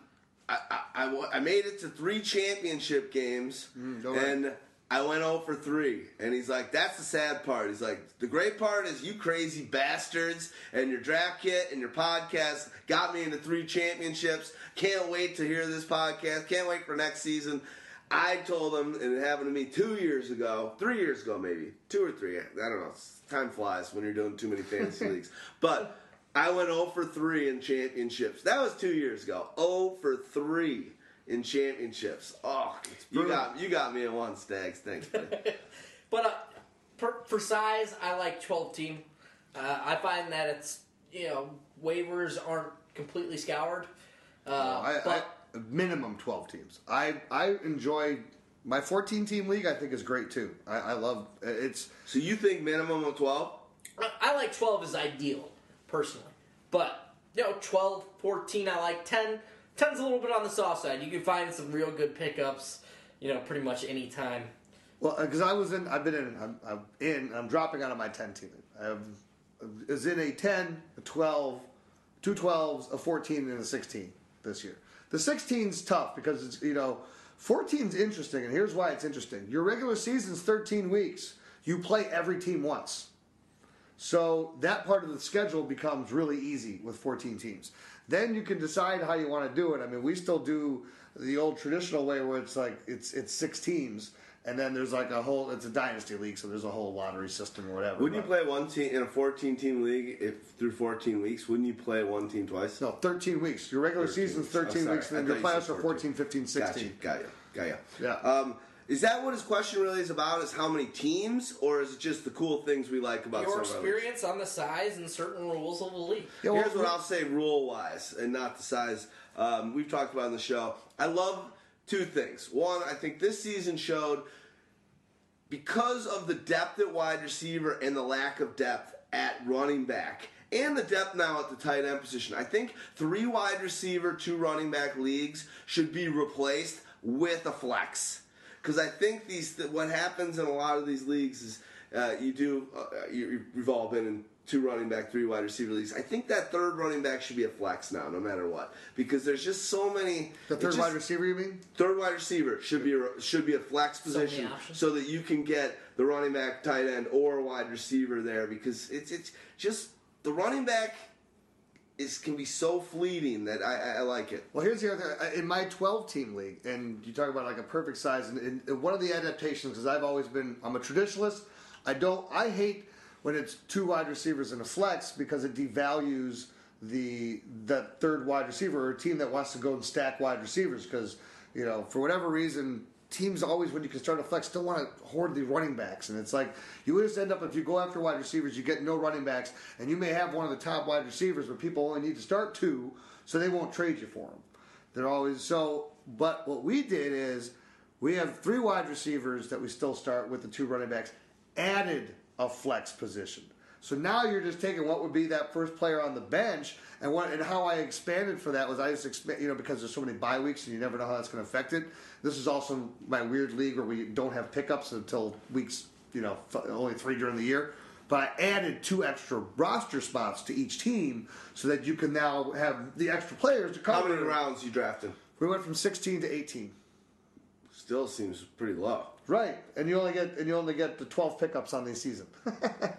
I like that kind I of mean, stuff. I'm I not- hey, there's a good rule. I think that's a great rule. I'm in one league that I'm leaving, and sorry to interrupt you, but and I'm, I'll make it quick. That it's endless pickups, and it's a short bench, and it is every week the waiver wire. It's literally 25 guys getting picked up and dropped, and you have a short bench. Those kind of leagues suck real bad. You know I like who a likes little those deeper leagues? bench. Daily fantasy baseball players love those type of leagues. People that aren't good, people that aren't good but have a lot of time. time, right? It's the more the, it values the people that aren't good fantasy ballers but have a lot of time and That's stay your on point. it. No, no, that's a great point. I want to jump on. I hate leagues that that screw people who don't have time. Yeah. I, I you know I like all my leagues because they're set up and it's like it's not oh I can make a pickup during a, a fucking Sunday night game and pick up a player for next week. No, no, no, no, no, no. Yeah. There's one time a I'm week. agree. Three, 3 a.m. on uh, Right. on Tuesday Mine are morning. always like- I'm up. mine are like- I'm up. Everyone else is asleep. I get the value. What were you Yeah, gonna but, they're, say? but they're all like midnight on Wednesday. Yeah. That's when you're. That's when the, the- it gets You're right. processed and it's done. I absolutely agree with that. I played in a. It, you could pick a guy up during a game. So say you know Trent Richardson went out there and got injured. You could pick up fucking Boom Herron like immediately, and it was just the biggest bullshit. Yeah, you know, it's not right. rule, in the, rule I've ever seen. But I'm PPR all day. Uh, that's the one thing I want to say. what full point? Full point. I, I like full point best. Uh, I like half point, you know, half as much. and I like standard about nothing. Uh, you know, standard is all about touchdowns. And if you're not picking up guys that score, uh, you know, touchdowns, you're behind the eight ball. Yeah, I So that's why I like PPR. It kind of balances out. You know, it values Antonio Brown as the highest, you know, fucking player. And, you know, maybe he should be with how consistently he's played. I agree. I'll give you two other two other rules that I, I enjoy. One in one of my leagues is where it's I, I when I started the league. If you remember, touchdown Tommy Vardell. Yeah. uh, was a guy who was just a complete vulture. He would come in. He would do the, this year's Matt Asiata role, where you know, Fucking he- asshole. yeah, exactly. you know, go ahead. You want to Valverde? So you, you what we did was to eliminate that was and this is where we know we talk about length of touchdowns how you you being Dogmatica Yeah. really like having like the explosion type factor. So our league is any touchdown that's between zero and nine yards is worth four points. And then between ten and nineteen and twenty and twenty nine, it goes up by one point every ten yards. I like that. So now it's like you score, you get like so now think about it, too. When you get like an eighty yard touchdown, The Lamar now you're talking you're getting, you're, getting a thir- you're getting 13 points for the touchdown plus you're getting the yardage as well but this way you get the guy who goes against you and he has three carries for 18 yards and three touchdowns doesn't crush doesn't kill much. you Two things I would like to say. One, you know, what, we like the rookie. I like the roo- must player rookie. I rookie. like to hear that one, too, That yeah. the must player rookie is really fun, especially now more than ever. I did it when Carl Pickens only got was won you rookie of the year and only got you 300 yards. Was that the goal touchdown. of the whole season to get Carl Pickens into every show? Yes. yeah, I love Carl. It is. But I want to tell you this: with that rule too, I want to do that rule in my. I want to add that to my league. Like, say one of these ten starting positions has to be a rookie, Mm-hmm. because it'll also help me. Because in the last couple years, I get like you know we do all these podcasts. I'm in so many dynasty leagues, and it's really about projecting futures, right? And so I, I fall in love with these guys through the NFL draft. I have all these rookie drafts that I do, and then I get to my one annual league, and I inevitably draft too many damn rookies. So if I force everyone to start having Yeah. to draft rookies, then the, I won't have as many to draft, and I'll have to actually draft players that can help my team. It's really fun. No, it's a great point. I like I like your mindset as the commissioner trying, trying to- trying to guise it to my- That's, to my that's what the commissioner usually does in every league. That's why I I'll still sell it and make it sound like it's yeah. great. It's all good, dude. It's all good. I get it. If you can pull it off, I'm If, all they're, if any of them are listening, they're gonna know. In my newest, uh, biggest stakes league this year, we're doing rookie. Few cast offs from our previous leagues. In the third round, I, I took the first rookie, Derek Carr, in the third round, and I had Marshawn Lynch on the board, and I, it was between those two, and I'm like, I know this guy's going to play every game, which you did. I know this guy's going to have some explosion games, which you did. One. One. Uh, and it's just one of those things where I took him over Marshawn Lynch, and the fact is, it was a boom or bust pick. It was either going to win But me the championship, it's a and he cool league rolled, that that- and, that- that and, that and what decision hap- comes to and that decision, if I had taken Marshawn Lynch, I probably, I don't know, I didn't look at the numbers, I just don't do that, but I definitely am in the finals and probably win the game. But I'm saying that's what's so cool Oh, about it, though. you know? that, Yeah, that but league forces you to have that type of a situation where you're where you're you're put into a real tough situation. I pose a conundrum to you, a riddle, if you will. I don't want to hear it. What's the difference between you and a mallard with a cold? One's a sick duck. I can't remember how it ends, but your mother's a whore. My last rule, and then I'm gonna let you guys go. Or my last, uh, I'll let you guys have a couple more if you want. Is make sure in any league that you don't outscore the, with the quarterback more than all the other positions. You know, make sure that the quarterback is is reasonably within. You know, if you have a luck season or Peyton, Peyton's season last year, you know, you should you should have the most points by a significant margin. Most, of them, but don't price yourself out or score yourself out with Six your scoring system. touchdowns. And I'm not saying that that's too bad. I don't know. But if it's six passing and then the long distance and then all these point things, and you look at it, it's like, all right, this this year, uh, Ben Roethlisberger in that game that you spoke of had on the bench 74 points. Seventy nine in my league. 74 points on the bench. Was he on the bench in your league? Uh, yes. So, on the bench. But then the next week, he rolled again and had 68 or something like that. When you do that, there's no way that the running back, the wide receivers, no matter if, if Calvin Johnson went on at six touchdowns in the biggest game ever, it just. Don't price yourself out on the quarterback because it kind of unmakes the league not Well, fun. I, I would I would agree and disagree in a sense. I I agree because you don't want to be completely dominant, but again, what's the separation between all the other quarterbacks? As long as as that part. in the way. when I was always setting up my leagues back in the day, when also running backs were the were the, were the juggernaut, and I had a I, like you're saying, I had to try to balance it. I want to. My goal was to say I want people to draft any position in the first round. And Yeah. tight ends at the time were only being drafted in the fifth round, seventh round, or whatever is the first tight end that was going off the board way back when.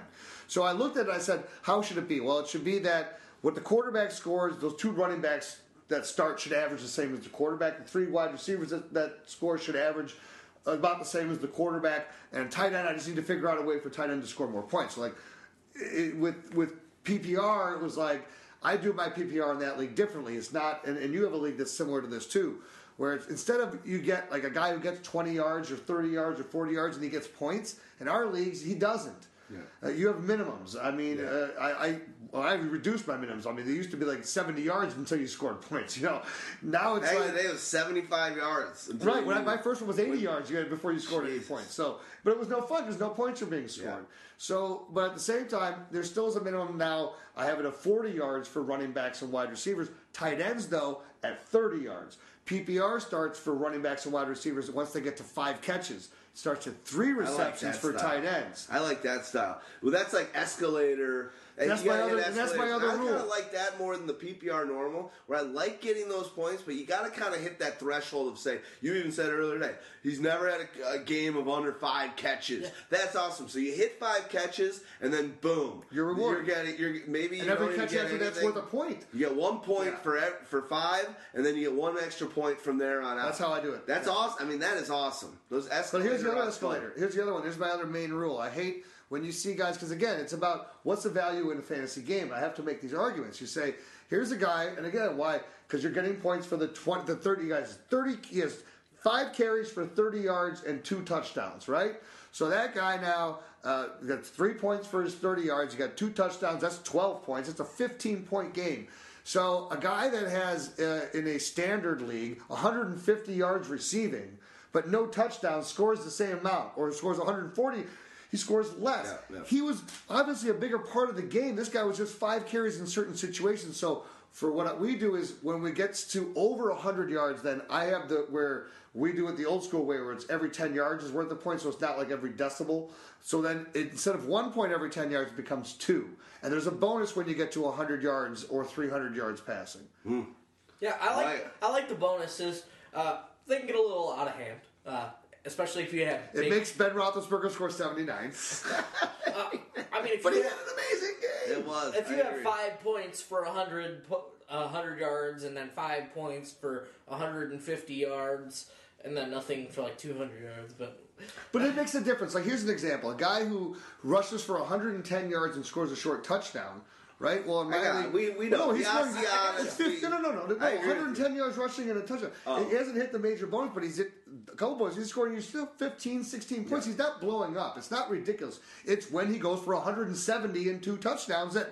Well, if you run for 170 and two touchdowns, you deserve to score Yeah. a boatload of fantasy points. like a Le'Veon Bell game this season. But one thing I like is this. I played in one league with an injury replacement. You mark one player as you know an injury replacement before the game. Uh, if one of your guys gets injured, you know. Oh, you get to submit him in for for an injured player. Oh, Uh, I like so- from the AJ to replace him Yes. or after. Okay. to, One player after for the game to any replace position? his.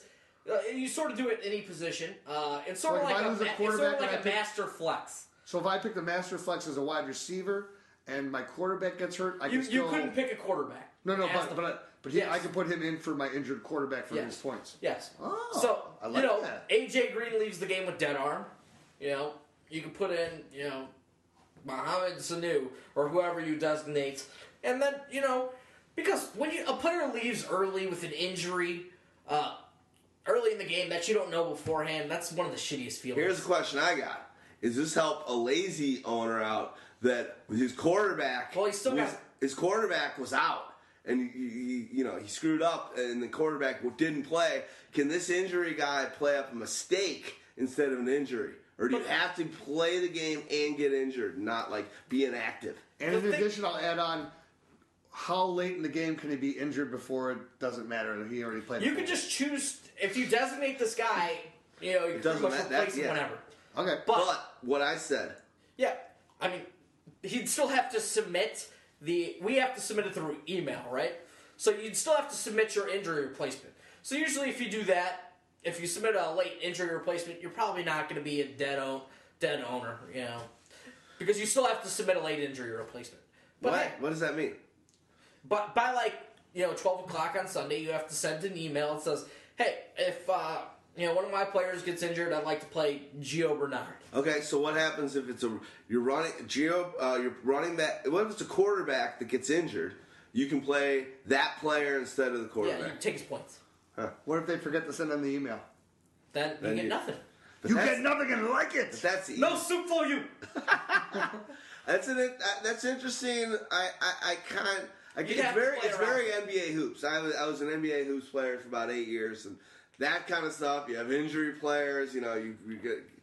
I That tell you, we of- could have a whole kind of background. podcast on, on this. I mean, Oh, we do. I know. And you, yeah, I hope can't you wait for guys, these. I can't wait for these. Hopefully, you guys listen to us in the off season. This is all we do: is talk fantasy football without the matchups and having to talk about this player this week against that cornerback. you got real philosophy.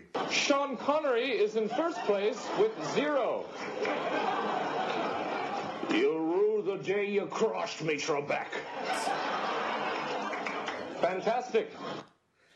I mean, Fantastic, and I that's what say we move on. Do we need anything else in that team? I think we got it. Let's move on to the next game. Unless we got more stuff we want, and we're gonna go. We're gonna crush this game, and then we got some more Facebook questions that are uh, that'll be fun. So Last game of the week. Last game of wild card round, week one of the 2014 postseason. Wild the time. beast, wild yeah, the the wild cards, wild the beast. The graphic I do have is a sick. I can't picture. Uh, all right, Lions. Our second game, January 4th. This is four. Actually, okay, so the games are earlier, obviously, on Sunday than they are on Saturday. And the Lions are going to be at Cowboys Stadium, which I read an article on ESPN, the magazine, where uh, Jerry Jones said, wouldn't the Chanel uh, Cowboy Stadium have a great ring to it? He wanted to be sponsored by Chanel instead of AT&T. That putts. What's going to happen in this game? If they pay him more money, he will take it. Fuck you. Fuck you. Fuck you. Fuck you. And them too. What's gonna happen in this game?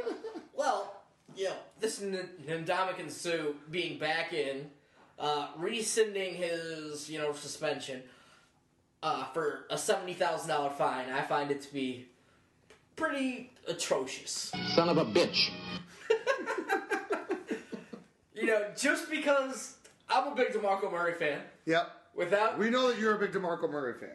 without Suh, the things he would have done against this defense would have been Well, and, and this goes back to what I was saying earlier. So now we'll get into this whole thing with Demarco Murray. Is that here's another guy that was awesome during the regular season, dominated fantasy during the regular season.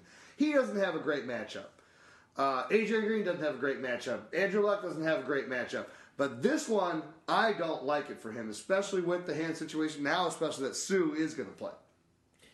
I, I still like DeMarco Murray, let's face it. Of course you do. He's proven it against every team in the league that he can pretty much rush for 100 yards or a touchdown, or at least be involved in the game plan heavily. So, he's still going to be. They're not going to just suddenly be like, hey, let's get smart and throw it 45 times this game. You know, like, try to pull uh, Chicago Bears against the Detroit Lions, Right. where they gave Matt Forte five fucking carries. Because it's just not going to work. You're still going to run DeMarco Murray 20 times this game. Right. And he, he might not have 100 yards, but he'll probably have 75 to 80 yards rushing. And probably a short touchdown. Because the Cowboys' See, but that's it. offense has But just looked I- I- so good. I get that, but, but but if I'm looking at DeMarco Murray and I'm looking at this week and I'm looking at the name and I'm thinking about what type of production I'm going to get from him, that's not what I'm expecting. I'm expecting a lot more than 70 yards and, and a short touchdown. I'm expecting major production. So that's where I look at it, and, and I think that it's you know it just becomes. I, I don't like it. It just Detroit is very good against running backs, and I, I and the whole hand situation again. It's, he's also another injury risk for having to come out of the game. I mean, we saw last week the hand didn't bother him. Uh, last week it didn't. The week before, yeah, it definitely bothered. Last week it did not bother him. He looked, you know, back to his usual self. Uh, you know, ending exactly at 100 yards against the Washington Redskins, We're also very good against running backs. If we if we want to, Yeah, but they're also also weren't really playing for anything. It's just you know it's a division rival. Division rival. Let yeah, Stags have his moment with Demarco. All He right. it. Yeah, me and me and Spray Tan are keeping it going right. now. I mean, I, that is something that I didn't even write down to think about to give you beef about. I like that you brought it up. You preempted, dude. What the hell is going on with your boy? And He spray spray tanning. Yeah, they call him spray tanning. That guy c- called him out for banging his girlfriend or whatever, who's now banging her again and showing pictures. He says Demarco spray tans. No, that's not what he said. He was saved in her phone as Spray Tan. Oh, that's right. But he is. Oh yeah, you're right. he might be a spray He's- tanner. but I there's something care. I read that said Demarco spray is a spray tanner. I don't It might care. have been on the Onion Sports. I don't care. That's the same one I read today that Jordan's suiting up for the podcast this year. But it, I'm, I'm, if I read it, I believe it. I go to TMZ first and Fox News second. But yeah, you know, besides that, And Valverde third. I'm Somebody going to tell me why? Here's a little hint. besides that, you know, DeMarco's going to be highly involved in the game plan. If they lose, they're out. He gets to heal up. You know, possibly enter free agency. that's the whole thing too, right? Because it's like he's a free agent going into this year. It's not like they have to protect their ass. Fucking asset. ride him. You ride him until he's done. Uh, but anyways, You don't think he's sticking around? I think DeMarco would like to get paid. They're going. They're going to grab AP. Demarco will be gone. I don't know. I think Julius Randle will be a suitable. Uh, the reverse of the Herschel Walker, they, they don't even have to make the trade. They're just able to get the old. Uh, No, they'll have to trade. oh, They're that's gonna- right. They're, they're going to trade. It trade. would be the They'll reverse of the. Herschel Walker. But it, they'll trade they won't give up. They won't have to give They up. won't the have to give up Herschel Walker type But but the the Vikings are going to How trade about him that? for Wouldn't that be hilarious that it would be the, the Dallas and it would be the here's the full circle. Maybe of, of- sign and trade where Mark DeMarco knows he's going to get more money Up in uh, Minnesota. up in Minnesota, and they do it. They do a thing. that would be hilarious. Why would they not do that? God, I think I'd would, rather have AP at thirty than DeMarco wherever he's at. Sorry, Really? thanks. De, De, DeMarco, who is uh, 26, I would rather have AP. I would not. Not with the way that the years on running backs go. I would rather have my. You're off. He's clean. Well, the whole thing is gonna, know, right. Well, the whole thing's going to be that Demarco is going to sign, be probably cost more money. yeah. Oh, for sure. So, but Jerry Jones has the money, so it's a matter of salary cap and who you're going to pay. They got to figure all that out. They just, you know, Well, he, remember. It's important, interesting. Important, I like Cog, and then we're going to segue to it. It's an interesting- They got to pay Dez. I know They got to pay point. But you made an interesting. That's why I'm saying since Demarco's going to cost more, and if you can get AP for less, and you're going to have to orchestrate a trade, and that's the one of the only teams that that makes sense of. Here's a team that needs to trade Peterson. One because- who's really old is Romo. yeah. Romo's You can't with. sign and trade in the NFL. Uh, first off. Oh, so. that's right. That is right. You can't do Uh, that. wait, I thought this podcast was for fantasy hoops. But uh, and, and you telling me you'd rather have a thirty plus year old AP than a twenty six year old No, Demarco I- Murray he does, I who's averaged over five yards a carry in his career? yes. And this guy, this guy, I drafted him fourth overall and he didn't play once and killed me in my that one him. league. I still would rather have him because not not necessarily in fantasy football. I'm just saying if I was an owner, and it was the reason that I think Houdini brought up. Pretty much, AP. I, obviously, his contract's huge right now, but I think you could you can get him for less money than he's getting But paid. he only right has now. what, one more year left on the contract that he has. The AP deal? I have no idea. I don't need Demarco's big payout. big payout. What's his? Uh, Adrian Peterson's the only hundred million dollar quarterback in the last eight years. Well, think about that too. It's- It's one of those things, though. But he's paid his money. You can't do a sign and trade, so that's what sucks, though. That that kills that whole proposition, though. Doesn't though. You'd have to give up some sort You of draft. just pick. make the trades and you, you, Well, you do can still something. You sign- don't, you you don't can- do the until they- sign first. You- You, you- just trade him. Well, you could just sign him and then trade him three months No, later. you don't sign them. You just make the trade. You say, No, he's not the property. He's a free agent. That's what I'm saying. You'd have to sign him and sign uh, to free agent papers. so he's not an idiot. He didn't. He didn't miss a, a He- walkthrough. No. So that now all of a sudden he's a he's a restricted, restricted? agent No, no. instead of being a free agent. he didn't- yeah. The problem is with Peterson, you know, that who Dez? knows what's going no, to happen. I- Dez is not an Who- idiot. who- anymore. who- He's who- got a babysitter. That's Josh Gordon. Oh, Josh Gordon, right? I love agent, I that- that love was- Josh Gordon getting suspended. It's my favorite thing of the week last week. Uh, absolutely, because now I think he's going to get traded to a team with a quarterback. this is my favorite thing is a Josh Gordon person that he got suspended. In But all as a. Josh Gordon yourself, it's embarrassing. Sean Connery is in second place with negative $6,500. Only on account of villainy. Same for Josh Gordon. Oh, Josh, idiots. Uh, what else we got? Let's let's talk some more about this game and t- then let's answer some questions and talk about. Well, let's not get, let's get into card anyone else besides that's not named Demarco Murray. Then, um, Dez Bryant, you know, set the Cowboy single season, you know, touchdown mark. Throwing up the X's. DeMarco or Dez Dez in this situation. He's had a great season. I mean, the things he, he's able to do in the red zone, and you know, just being able to win one on one against any fucking cornerback in the league is ridiculous. You have to pay Dez Bryant if you're the Cowboys. If you have a choice between him, Dez Bryant, or DeMarco Murray, a your no-brainer. choice is Dez Bryant. No brainer.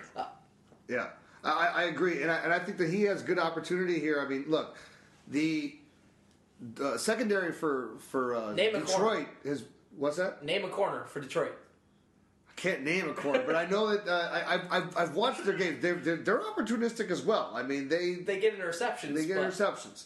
So I, I'm talking about their safeties. It was the two safeties that they signed, Quin and, uh, Mm-hmm. right, they signed in the offseason. So they brought these two guys, and that kind of changed the whole face of it. But if you look at what's kind of happened to Detroit, I, their defense, as vaunted as it's been, I still love it. Uh, uh, their front four, that's that's where their strength is, you know. And they rotate guys in with the Fairleys and everybody else that comes in and out of there. So But Fairley's been out for ages. Yeah, Right, but but they're just a, a glut of guys that Yeah. it was There's the, the guys filled in with them has been great. Right. Uh, so and they used to have they used to have Will Young who had how many sacks for the Bears. They used to have uh, uh, Cliff Avril who who now is dominating over in Seattle. So it's like they just this constantly. What I don't know how they do it. They always just have a ton of great guys on their defensive line. Well, that's what Schwartz always did very well. Right, but now what I'm saying is this: I when you look at what what they've been doing against smart. wide receivers, though, this is where I, I like Dez in this game gotta like because Detroit's defense against uh, wide receivers was great in the first half of the season. Over the last five weeks, they've been atrocious. They only gave up 14 receiving touchdowns on the season, eight in the last five weeks. Well, what I like about Dez, just to give That's a Dez a, of high five and- and- and- on a great season, is Dez does what in, in the opposite way of, of a lot of the other kind of elite uh, wide receivers in fantasy d- football land and just in general in the NFL. He does it most of the time on low volume. You know, he gets that This to- season. this season, I'm just talking about this season. He's gotten the more touchdowns, which helps and keeps his points up. But he's always kind of like getting a lot of yards, not many catches. And you look at you look at a lot of his games. It's like not that many targets. He's had a couple games where he's big on targets, but you look at it, and you're like, God, that guy gets a lot of points. If if uh, he's the opposite of Kobe Bryant and uh, and Monta Ellis, he's Oh, not a, he's not a 31 shot, 31 point guy.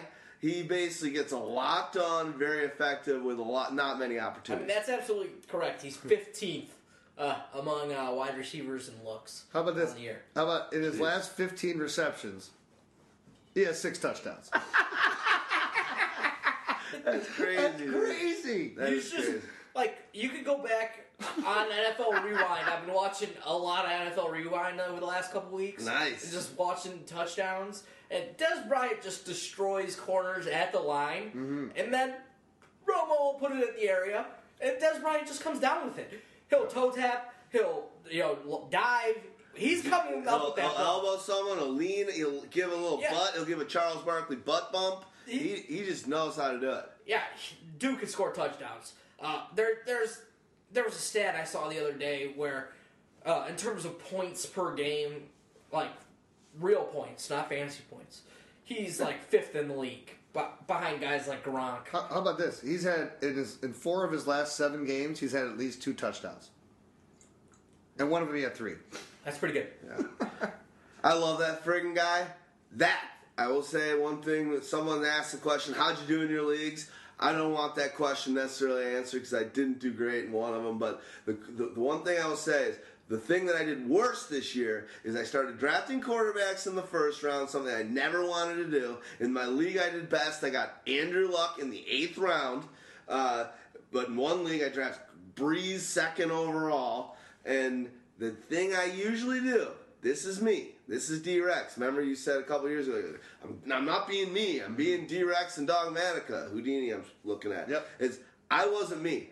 I go early on wide receivers. Yeah. And I fill out a team thereafter, and I kick ass. This year, I basically didn't do that as much, and I wasn't me. Be you, and that's all I can say. Next year, a Dez, a Julio. I mean, Julio he was coming off that injury, so it was a little different. We saw him obviously dominate it, so I wasn't too. I was a little concerned about Julio, but Dez or Calvin, which wouldn't have paid off. But there's a lot of guys. I'm a wide receiver early. I'm going to fill those running backs. As anyone, all the running backs that were great this year were picked off the waiver wire from week three to week seven. You know, it's just it, it, that's just me. So let's uh. So here's Let's the talk other thing. some more about this game, but let's shut this thing down. All right, and well, stop well, talking but let's about wild card games. okay, yeah. So Let's move to the fun stuff. so let's go. qu- uh, let's go quickly through the rest of the, the, Check out the our guys on Dallas. player rankings. They're up. We've got player All right, rankings on fine. this. No, I'm- no, keep going. but- No, it, it, it- it's like people are going to look at okay, well, what about uh, Terrance Williams or Cole Beasley? The thing is that that's the whole thing right now with those guys. You never know which guy is going to be the guy that, that's going to get it. They're all they're getting their limited targets and looks each each game.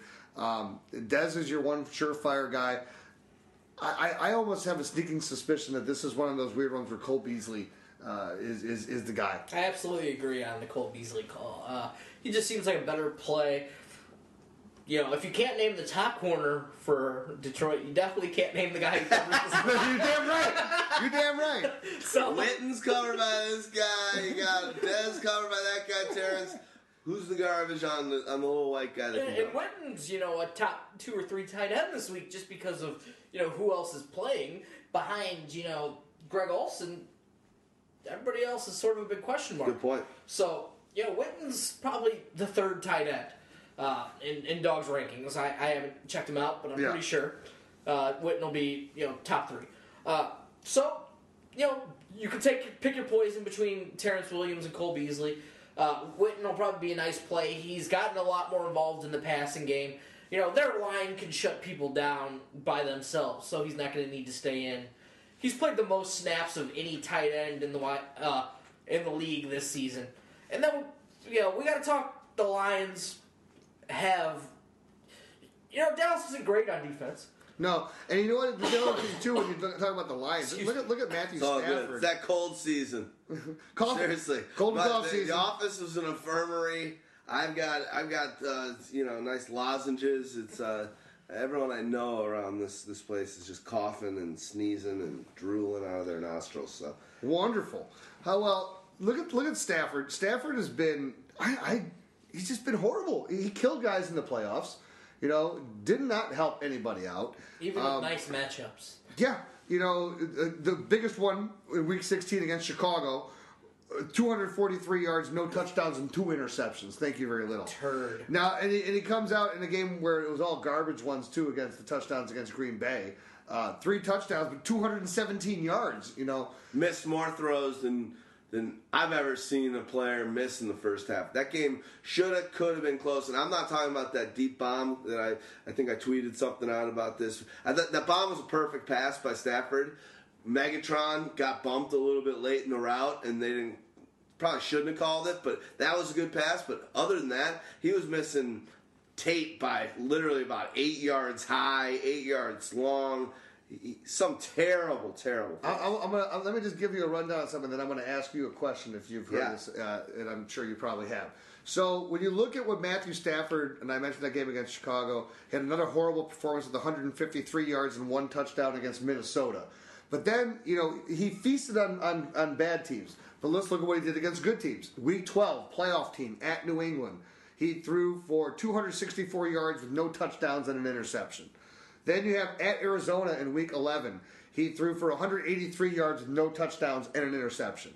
Uh, let's see. Uh, well, wait, Buffalo, question. Here's the- Buffalo, a tough defense, 221 yards, one touchdown, one interception. He doesn't put up against against good teams. Is Dallas a tough defense against the pass? No. But they're, they're Dallas is pretty much average across the board on defense. Uh, you can just sort of take that with a grain of salt. They're they're not great by any means.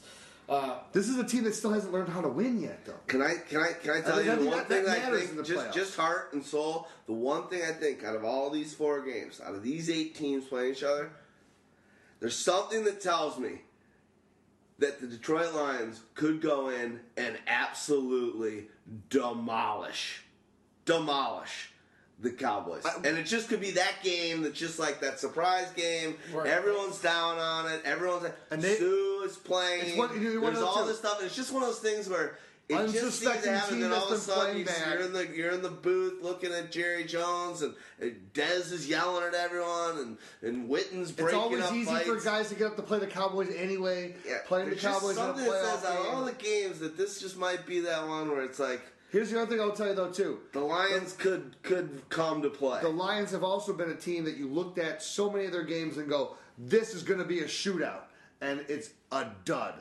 Nine nine points against uh, New England. Their games against uh, Green Bay, right? Uh, what was the uh, the Green Bay game? It's not the, the first game. Oh yeah, nineteen to seven. Just horrible, no offense type. Of, he threw for two forty six with no touchdowns and two interceptions in that game. It's just when it should happen. I just don't know. I, I, I think that Dallas is playing well enough right now that I and they're just playing amazing. They're- I, I just they're- don't see. I just don't see it. Okay, uh, and I'm not saying it's likely, but it could be that Well, of game course where you it's just possible. sit. Every, the stage, the stage is set, and if there was one game that just surprised you, like it usually Yeah. happens in playoff scenario, I feel like this is that. I game. feel real confident picking the Panthers, the Steelers, and the Colts. I do and too. then I also feel I'm if I'd pick the Cowboys. See, I can't. I can't confidently pick the Colts though. I I know. I know the Bengals least suck. confident game. I like So the I- Colts. I I, sort like of the ag- Colts. I sort of agree with you in that this game is the toughest to choose because both these teams, hey, these teams both have fucking talent. And if they show up to play, either one of them can win this game big.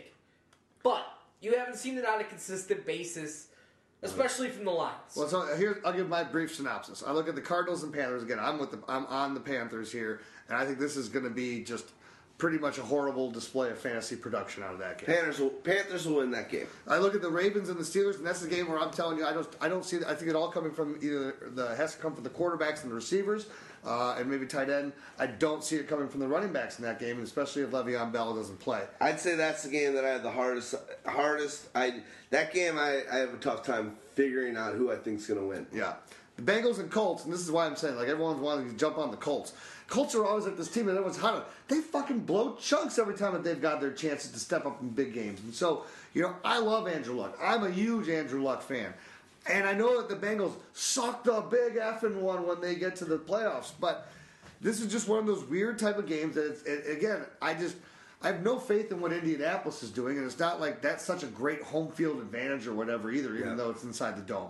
And then the last one with the Lions and the Cowboys, yeah, I look at it as this one could be a potential for those for those explosion type things, but I just also kind of see it as being that last game of the year. I think it's going to be a close game, but I think it's going to be kind of a fantasy dud type game. Definitely fantasy dud. Um, yeah, maybe. We'll the see. I think- I, I don't know is a dud is a Valverde. What is your lips? It's so good. Oh, it's nice to hear that again. Um, all right. Well, I think I think we covered that pretty good. You guys got anything else to say about those games? Forever hold your peace. All right. Forever hold your peace. All right. Stagg Party. You've got that. That's good times. That is. We definitely interspersed a lot of other stuff in there, but more or less for a while we were only doing it and we were running long. Good times. Well, Stags has you know we, we haven't had our experience of now Stags into the mix, so without a Dogmatica, so No, We've done it once. It's been a while. Been a It's while. That's what I'm saying. So, so Dogmatica's like ball dominant. Dogmatica's the Kobe Bryant to the group. give me the ball. Give me the ball. Yo, Joe, give me the ball.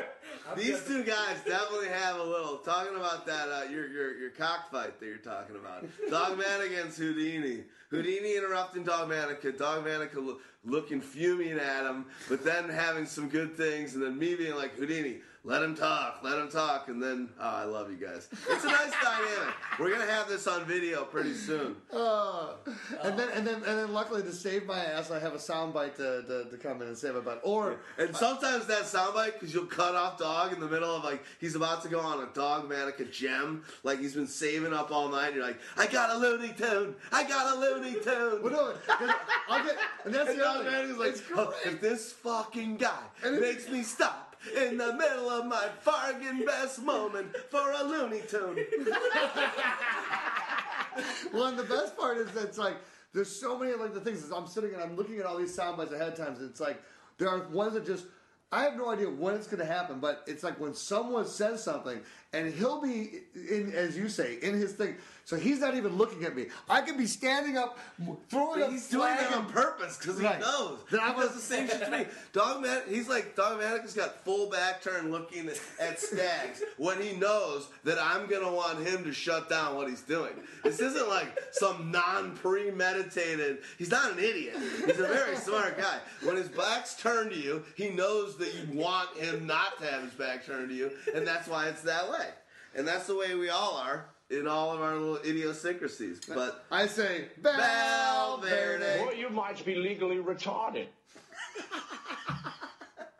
Nice. All right, let's go, Stags. Give us uh, give us some Facebook love. We posted uh, today saying we were doing uh, show 160. We need some questions, and we got a We got bunch. some questions. Uh, Ryan Hanlon, he wants to know, watching the movement, what are we doing now to prepare for next year, basically? So, I'm going through, uh, I went through all the power rankings, put out a year end piece that'll be going up. Um, going through the targets, putting up a year end piece, uh, which provide more stats, like things like yards per target, uh, which is just a, a great number. Uh, if you haven't really looked That's a nice empirical data right there. I mean, if you haven't looked at numbers like yards per target, one of the things you're going to want to look for is a guy over 10 is just elite. So next year, if you can find a guy over 10 uh, lower down the board, you know, Adante Moncrief, by the way, uh, just remembering one name off the list. He's he's a guy that's potentially going to you know be a sleeper next year. Well, why he's a sleeper next year is also because of situation, right? Mm-hmm. And when you look at situation, you're looking at Hakeem Nicks, who they're not going to sit Goodbye. there and, and, and pay him any more money, and Reggie Wayne, who's at the end of his string. So Yeah, Yeah, uh, and definitely. And then you know, uh, nine is very very good. Eight's you know average to good, and you know that's just kind of the starting point for that. And then you know I'll just start looking for diamonds in the rough. Uh, today finished up uh, the rookie wide receivers chart, so we'll hopefully get a good look on that. Uh. Which which we I posted on Facebook, facebook.com forward slash pyromaniac, the one that you did with comparing the unbelievable best out season ever last year by Josh Gordon in the last seven games there versus ODB's best ever uh, this year, last seven games, and the facts and the data showed ODB's season, as hard as this is to imagine, was better Crazy. than than by ten points, fantasy points, than last year's Josh Gordon, and that's just insane. and Well, and the also the- of the town. And, and the ODB effect, though, too, because remember we, we, we mentioned uh, what was it, forty one percent of teams that made the playoffs had Yeah. him. So in my league that just concluded in this week seventeen, a team that was outside of it again, this is the twelve uh, pickups on the season. It didn't pick up ODB. I want to say is until week like twelve. So only had him in the last five weeks of uh, the season. He made the playoffs. Won his last three games in a row. My in my league before you go, three champions, ODB on every team. I mean, the thing is, okay, if you got a keeper league, uh, and ODB has a price ten or lower, that he's your keeper. Um, I, I pretty much have no doubt, doubt about it. Uh, I would keep him five or lower over pretty much every player. Uh, that's just I- my opinion. I agree. But uh, well, there we got some more keeper questions. We'll get Well, into no, a little but- bit let later. Let me let me let me. I, I've got, yeah, yeah. I've got I've got a few of the uh, responses to what I'm gonna do. You want to go first? Yeah, uh, let me let me throw this one out there because I think one of the important things to do, especially let, let's keep it to a redraft league. Okay, so you know I, it's really important to look at the teams that were very successful and go back and look at their draft. What did they do and compare? Put your team side by side and what your process was and what and against the, the top two or three or four teams in the league. Now, if you're one of those top four, two, two or four teams in the league, fantastic. Start looking at what you did well. Then, where did you hit? Where did you mistake? You need to and you need to evaluate exactly how you started out the season and drafted. Where did you start? Now it's also going to lead you to believe and understand now too. When you see, oh wow, here's the best team of the year, and I look at what their draft was, and their team doesn't hardly resemble what they drafted. Well, that's the other wake up call that lets you understand that you have to be awake on the waiver wire. You have to be all these other aspects that we talk about all the time. That the draft is just where you start your league. It's not where it's not where championships are won. Yeah. It, it's it's there are so many teams that can lose their first or second round draft pick and they still can win their league because they are going after the ODBs. They're picking up the Jarvis Landrys and they're they're they're, they're finding the, the hidden gems that are out there. I, lo- I love that call, and I think my idea is the same as yours a little bit. Where I do an audit of my league now, while there's still games, while it's fresh in my mind, and what I'll do. This is what we do every season. We lead with this tiers. I'm gonna go, and there's a great piece that Stavish invented. I mean, sorry, Stags. Stavish, is my Mother- fe- he's my best friend. I talk to him way too much. It's uh, it's sorry, but Stags. Uh, He's got an ROI. The word cat is found under this letter in the dictionary. Sean Connery. I believe you'd find it in the R section. No, no, not in the R's. Not in the R's. That's not what your mother said. But you know what I'm saying? We do tiers. I'm gonna do my tiers, my last set of tiers right before that I drafted from, and I'm gonna look and see where things actually ended. And the best thing that you can do is pinpoint tendencies, places you went wrong. You audit your team. What did I do right? What did I do wrong? How has the game changed? And you just sit there and you be like, all right, note these things. Audit your this year approach preseason and how it really, really ended up. And when you put those tiers, don't you tiers also like to do left to right, and you really do that, it gives you the foundation for new styles and approaches in the off season that you really have to consider. And this is all we do and feed off each other all off season. But when you can look and be like, man, I fucked up in these eight places, and why? the why is that, and how? What do I usually do? I got my tiers from two years ago. Look at how the mistakes you made two years ago. You've got the data in your fantasy football league on the website as well. What are some of the mistakes you're making, and incrementally you'll fix those and tweak those mistakes you're making and we all know it comes down to a lot of lot of components for you to win make that championship and win it it's a lot of great drafting. It's a lot of changing your strategy. It's a lot of being yourself. But at the same time there's a lot of luck there. And there's a lot of variables that all play in are the, the ingredients for this unbelievable dish called the championship. And the only way you can do it is if you look back and say what did i do this year? What was great? What not? And even go farther back. I think you, just to piggyback on that, you need to do that, especially because now in fantasy, more so than I've seen in a long time. And I'm in I'm in six leagues. It'll be five next year, but I mean in the six leagues, you look at the variances, right? And there are the leagues that have like experienced owners and those that just don't pay attention. There's a wide divide. So I, I, I throw tho- that league out. Um, I look at the other leagues where there's all experienced owners, and what you find is in the redraft leagues this year, I saw a lot of parity. There was maybe one team that was well ahead, but then, holy crap, almost every other team was in it until the last week of the season, or maybe only one or two teams that were eliminated. So when you talk i about saw that so in, my, you, in my leagues too Okay, so when now I'm saying I want to piggyback on your whole thing about on this audit, why that's so important. One or two little changes is two wins. Two wins takes you from either out of the playoffs to in the playoffs, or from in the playoffs in a low seed to in the playoffs in a high seed. It's so true. And I think that that's something that we've said all since we started this podcast and since we were writing articles with Pyromaniac. Stay in the game. It's that little thing where you you just get in by two points by one play.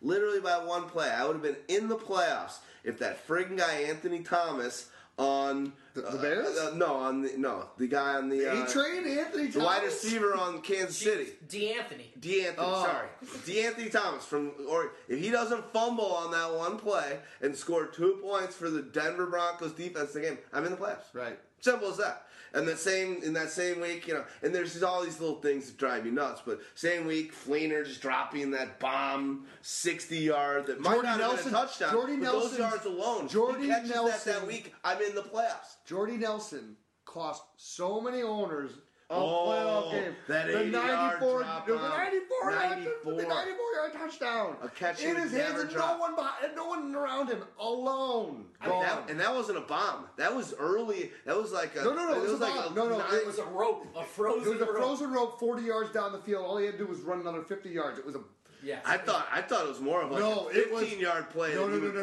no. It was a perfect throw, and, and Jordy t- was was looking ahead as the ball's balls coming, balls coming down, coming down. I remember and the you play. See, the- I look remember at his play. face where he's like, "My fucked up mother." That's what got dogs sick. Yeah. it's sort of true, probably. But uh, you know, we'll constantly be putting out pieces, you know, on different strategies, on you know, evaluating our tiers, putting out end of season tiers. You know, we'll be putting out a bunch of stuff in the next couple weeks to sort of keep it interesting. Uh, And and and I, obviously we do want to take a little bit break after the Super Bowl for the first time ever. Uh, we'll still be trying to do the podcast as much as possible, but we do want to take a little bit of break. But over the, over the course of the next few weeks, while we have playoffs, absolutely a lot of these season end things, and then you, I love the piece that we've done two years in a row. Uh, way too early tiers, Yeah. way too early sleepers and busts. I mean, that's just what we do. Even even today, when I was posting our player rankings piece for the Le'Veon Bell that we posted last night, which is crazy considering you know last night was Monday night and we're already posting our our player rankings for the wild card. Put it on Facebook, and the people are like, "Dude."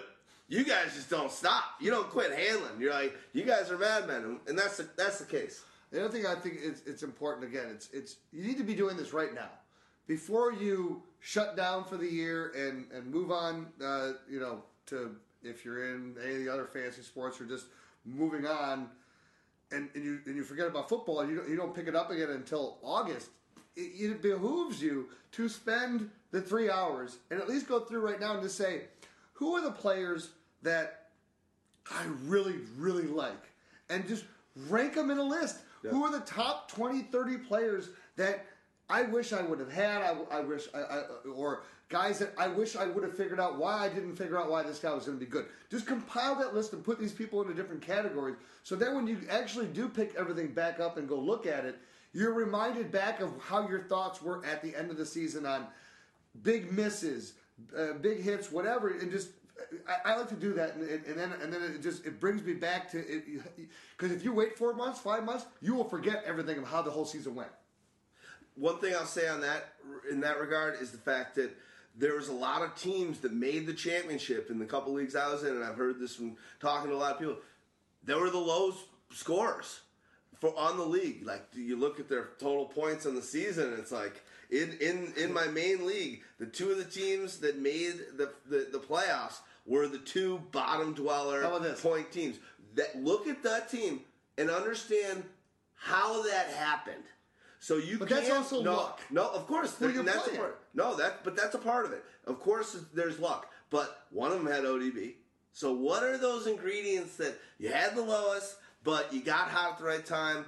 Look at those little idiosyncrasies. They're hard to judge, but you can just tell them. And then when you're drafting, you're like, you know what? It goes back to that explosion factor. I can take this guy, tried and true, and I know what I'm going to get. Or if there's the slightest chance in around 15, if this guy all of a sudden becomes X quarterback's favorite target, could be explosive. Those little things that are there's so much. I mean, so much. No, no, I, I. I, I agree with that. Okay, but, uh, yeah. go on, go on, Stagg. I, I have a question for you guys. Uh, in your draft, like, who was the guy you felt strongly about that you didn't draft? And, T.Y. Hilton. and you have like T.Y. Hilton. you kind of have that league. I had him in every league. you kind of have that like oh, Three leagues. like what Three the fuck three. am I what the fuck was I doing like I took didn't Percy Harvin instead. Uh, I I drafted uh, Pierre Garcon over Golden Tate. And Golden Tate, I wrote about as soon as he signed. You loved him. I, I, with the new, as soon as he signed with the Lions, I wrote a newsbreaker Mm-hmm. saying Golden Tate probably catches 80 passes for 1,200 yards and five TDs. With I've got a screenshot of it Right, No, just because it pisses I me remember. off. Right. Like And he he he eclipsed and us. And he Yeah. eclipsed those, and I'm like, what the fuck was I thinking? Like, that's my biggest regret in the draft. For me, it was an easy one with the, the AP, so I won't even mention it because I, I drafted him in two different leagues. Well, that you didn't Yeah, this, yeah, but and that's so I won't even, I won't even mention it. For me, I would say what I realized this year, and I mentioned on a podcast a few weeks ago, is when I get a serious boner for someone, I've got to start thinking that who I'm about to have sex with might have AIDS, and I'm not going in unprotected. So I've got to, the players moving forward.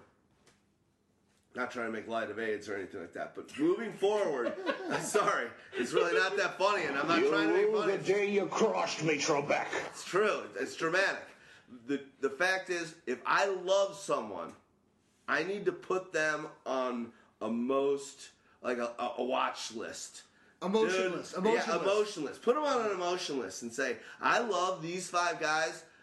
What's that? What that told me, and doesn't mean I'm not going to have them on my team, but don't go too high on them. Don't but get two, all five. Don't get all five uh, fired up about them. Don't get all five. But also at the same time, I am a heart guy, and I like having teams that I love. So that I've got to manage. I think what I'm going to do, you're going to see me. I'm going to be a lot more even keel going to next season. I am not going to love anybody. yeah, Like, good luck. yeah, he's good. motherfucker. No, no, no, He's good. He's all right. He's fair enough. then you're I gonna wanna- inside boners. I want to throw this in there too. We talked about earlier. Uh, I said Ingrown I, I need to hairs. change my rule to have your rookie rule, so I don't draft so many rookies. I'm gonna. I've already decided now. I'm gonna make a decision that next year in my draft, I am going to put a cap. I am only allowed to draft three rookies on my 18 man roster. I had seven on my roster after draft day. Now I'm going to be in a tough position when you have that many rookies because you're they're all bench guys, but you're not you're waiting five, seven, eight weeks for these guys to pop up, and they would be available on the waiver wire. And I let them sit anyway because I'm just trying to get because I'm trying to, to get ahead of myself, and I'm and I'm trying to get too smart for what I what my own good is, and I know that I should be smarter than that by not.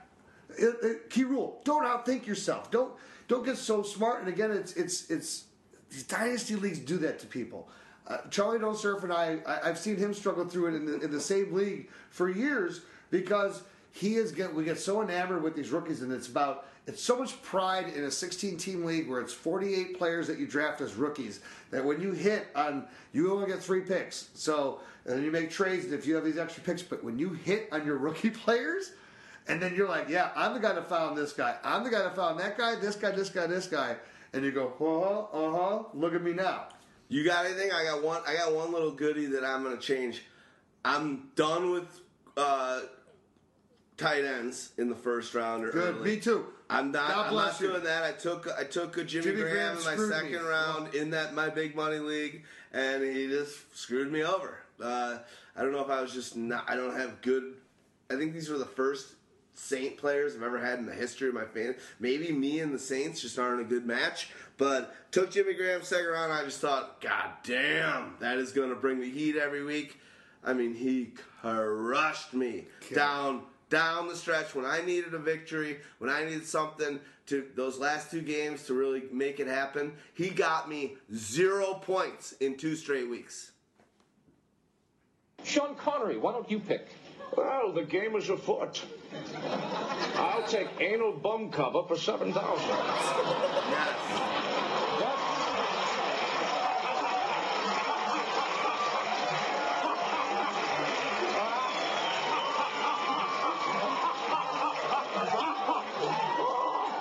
Oh, that's an album cover, not anal bum cover. I can read Trebek. That says anal bum cover. I spent five years of my life trying to invent an anal bum cover. Failing to do so is my greatest regret.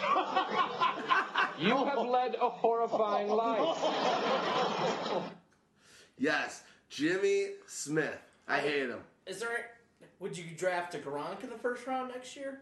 Because that's that's the only guy you can even think about. No, no, I'm, No, I'm, I'm, I'm, with, no. I'm with D-Rex. I'm actually, I'm going back to my old strategy. I'm not drafting a tight end before round four. Uh, I'll, I'll, I'm waiting now. There's enough, there's enough depth, and we said, where was Greg Olsen drafted in a lot of rounds? Fifth, sixth, seventh round. The guy I want next year is Kelce, personally, but right. And, and that's going to be, that's like a seventh That's- or eighth round That's pick. the thing. He's still undervalued at the position. Me- There's even enough- later. There's enough talent there that I'm just not- Olsen, in the way leagues usually turn out, is a sixth, seventh round pick next Right. year. That's- in all that's- likelihood. Maybe he goes up to fifth. I still like the value there. It's fine. I agree. let's uh let's move on to the next Okay. question from uh, Eric Solorio. Love that guy. That's our boy. If I pronounce MVP liker. if I pronounce any of your names wrong, I No, you got 'em apologize. right. I can't read with my glasses on. like that makes I sense. can't read with my glasses on. So he, Ah, he wants to Vernon. know what about the uh, uh, free agents, potential landing spots for the big name guys. Uh, Demarco, Marshawn Lynch. Marshawn Lynch technically isn't a free agent. Uh, he he'd need to be cut uh, before we can speculate. Well, I guess we can speculate, but he he'd need to be cut before anything. He's still got another year left on his deal. Uh, Mark Ingram, he's a free agent. Cobb, Forsett, both free agents. So let's start out with Demarco. Uh, Keep it simple. We already talked about him. You, you're not going to say anything. You just you just go in, buddy. Have your fun. I'm you you. Oh, I think Demarco will stay in Dallas, but his deal will be probably less than you might think. He's not Highly incentivized. Yeah, he's not going to get an AP type deal of six years, eighty-six million, which is just ridiculous for today's running backs. So, you know, maybe a five-year, forty-nine million dollar deal, uh, something like that would be, you know, more than enough to keep that, in my opinion. Let's move on to the next player. I'll We've just say this. talked a lot Okay, but about I'll just say this. Mark. I don't know that he stays in Dallas. I think he, I think he goes for the I think he chases the money. I think you said it earlier. You're like, he wants the money. He's not going to get it with Jerry. I think Jerry's going to be able to pull the Texas boy back to Texas. He said he wants to play there. He's a after everything that's going on with AP and everyone hates him around. Texas still loves his boy. Yeah. I, I think, and he's cheaper. Yeah. You, you don't have to pay him that much. He's already he's on the he's on the backside of the bell curve. Let's We'll talk. see. We'll see. Right, so who else we got? But let's talk Uh, about Mark Cobb. Ingram. Ingram. Ingram, Ingram. next. Uh, I, I think he'll probably resign with the Saints. They they tried to you know tailor this offense around him. You know, this season, uh, finally um, giving him an opportunity, he performed you know, very well. Uh, so you definitely think he likes his you know performance, unless he just says screw it and ends up in Jacksonville or Well, something. it's But isn't he from New Orleans, uh, Louisiana too? I think he might be from Louisiana.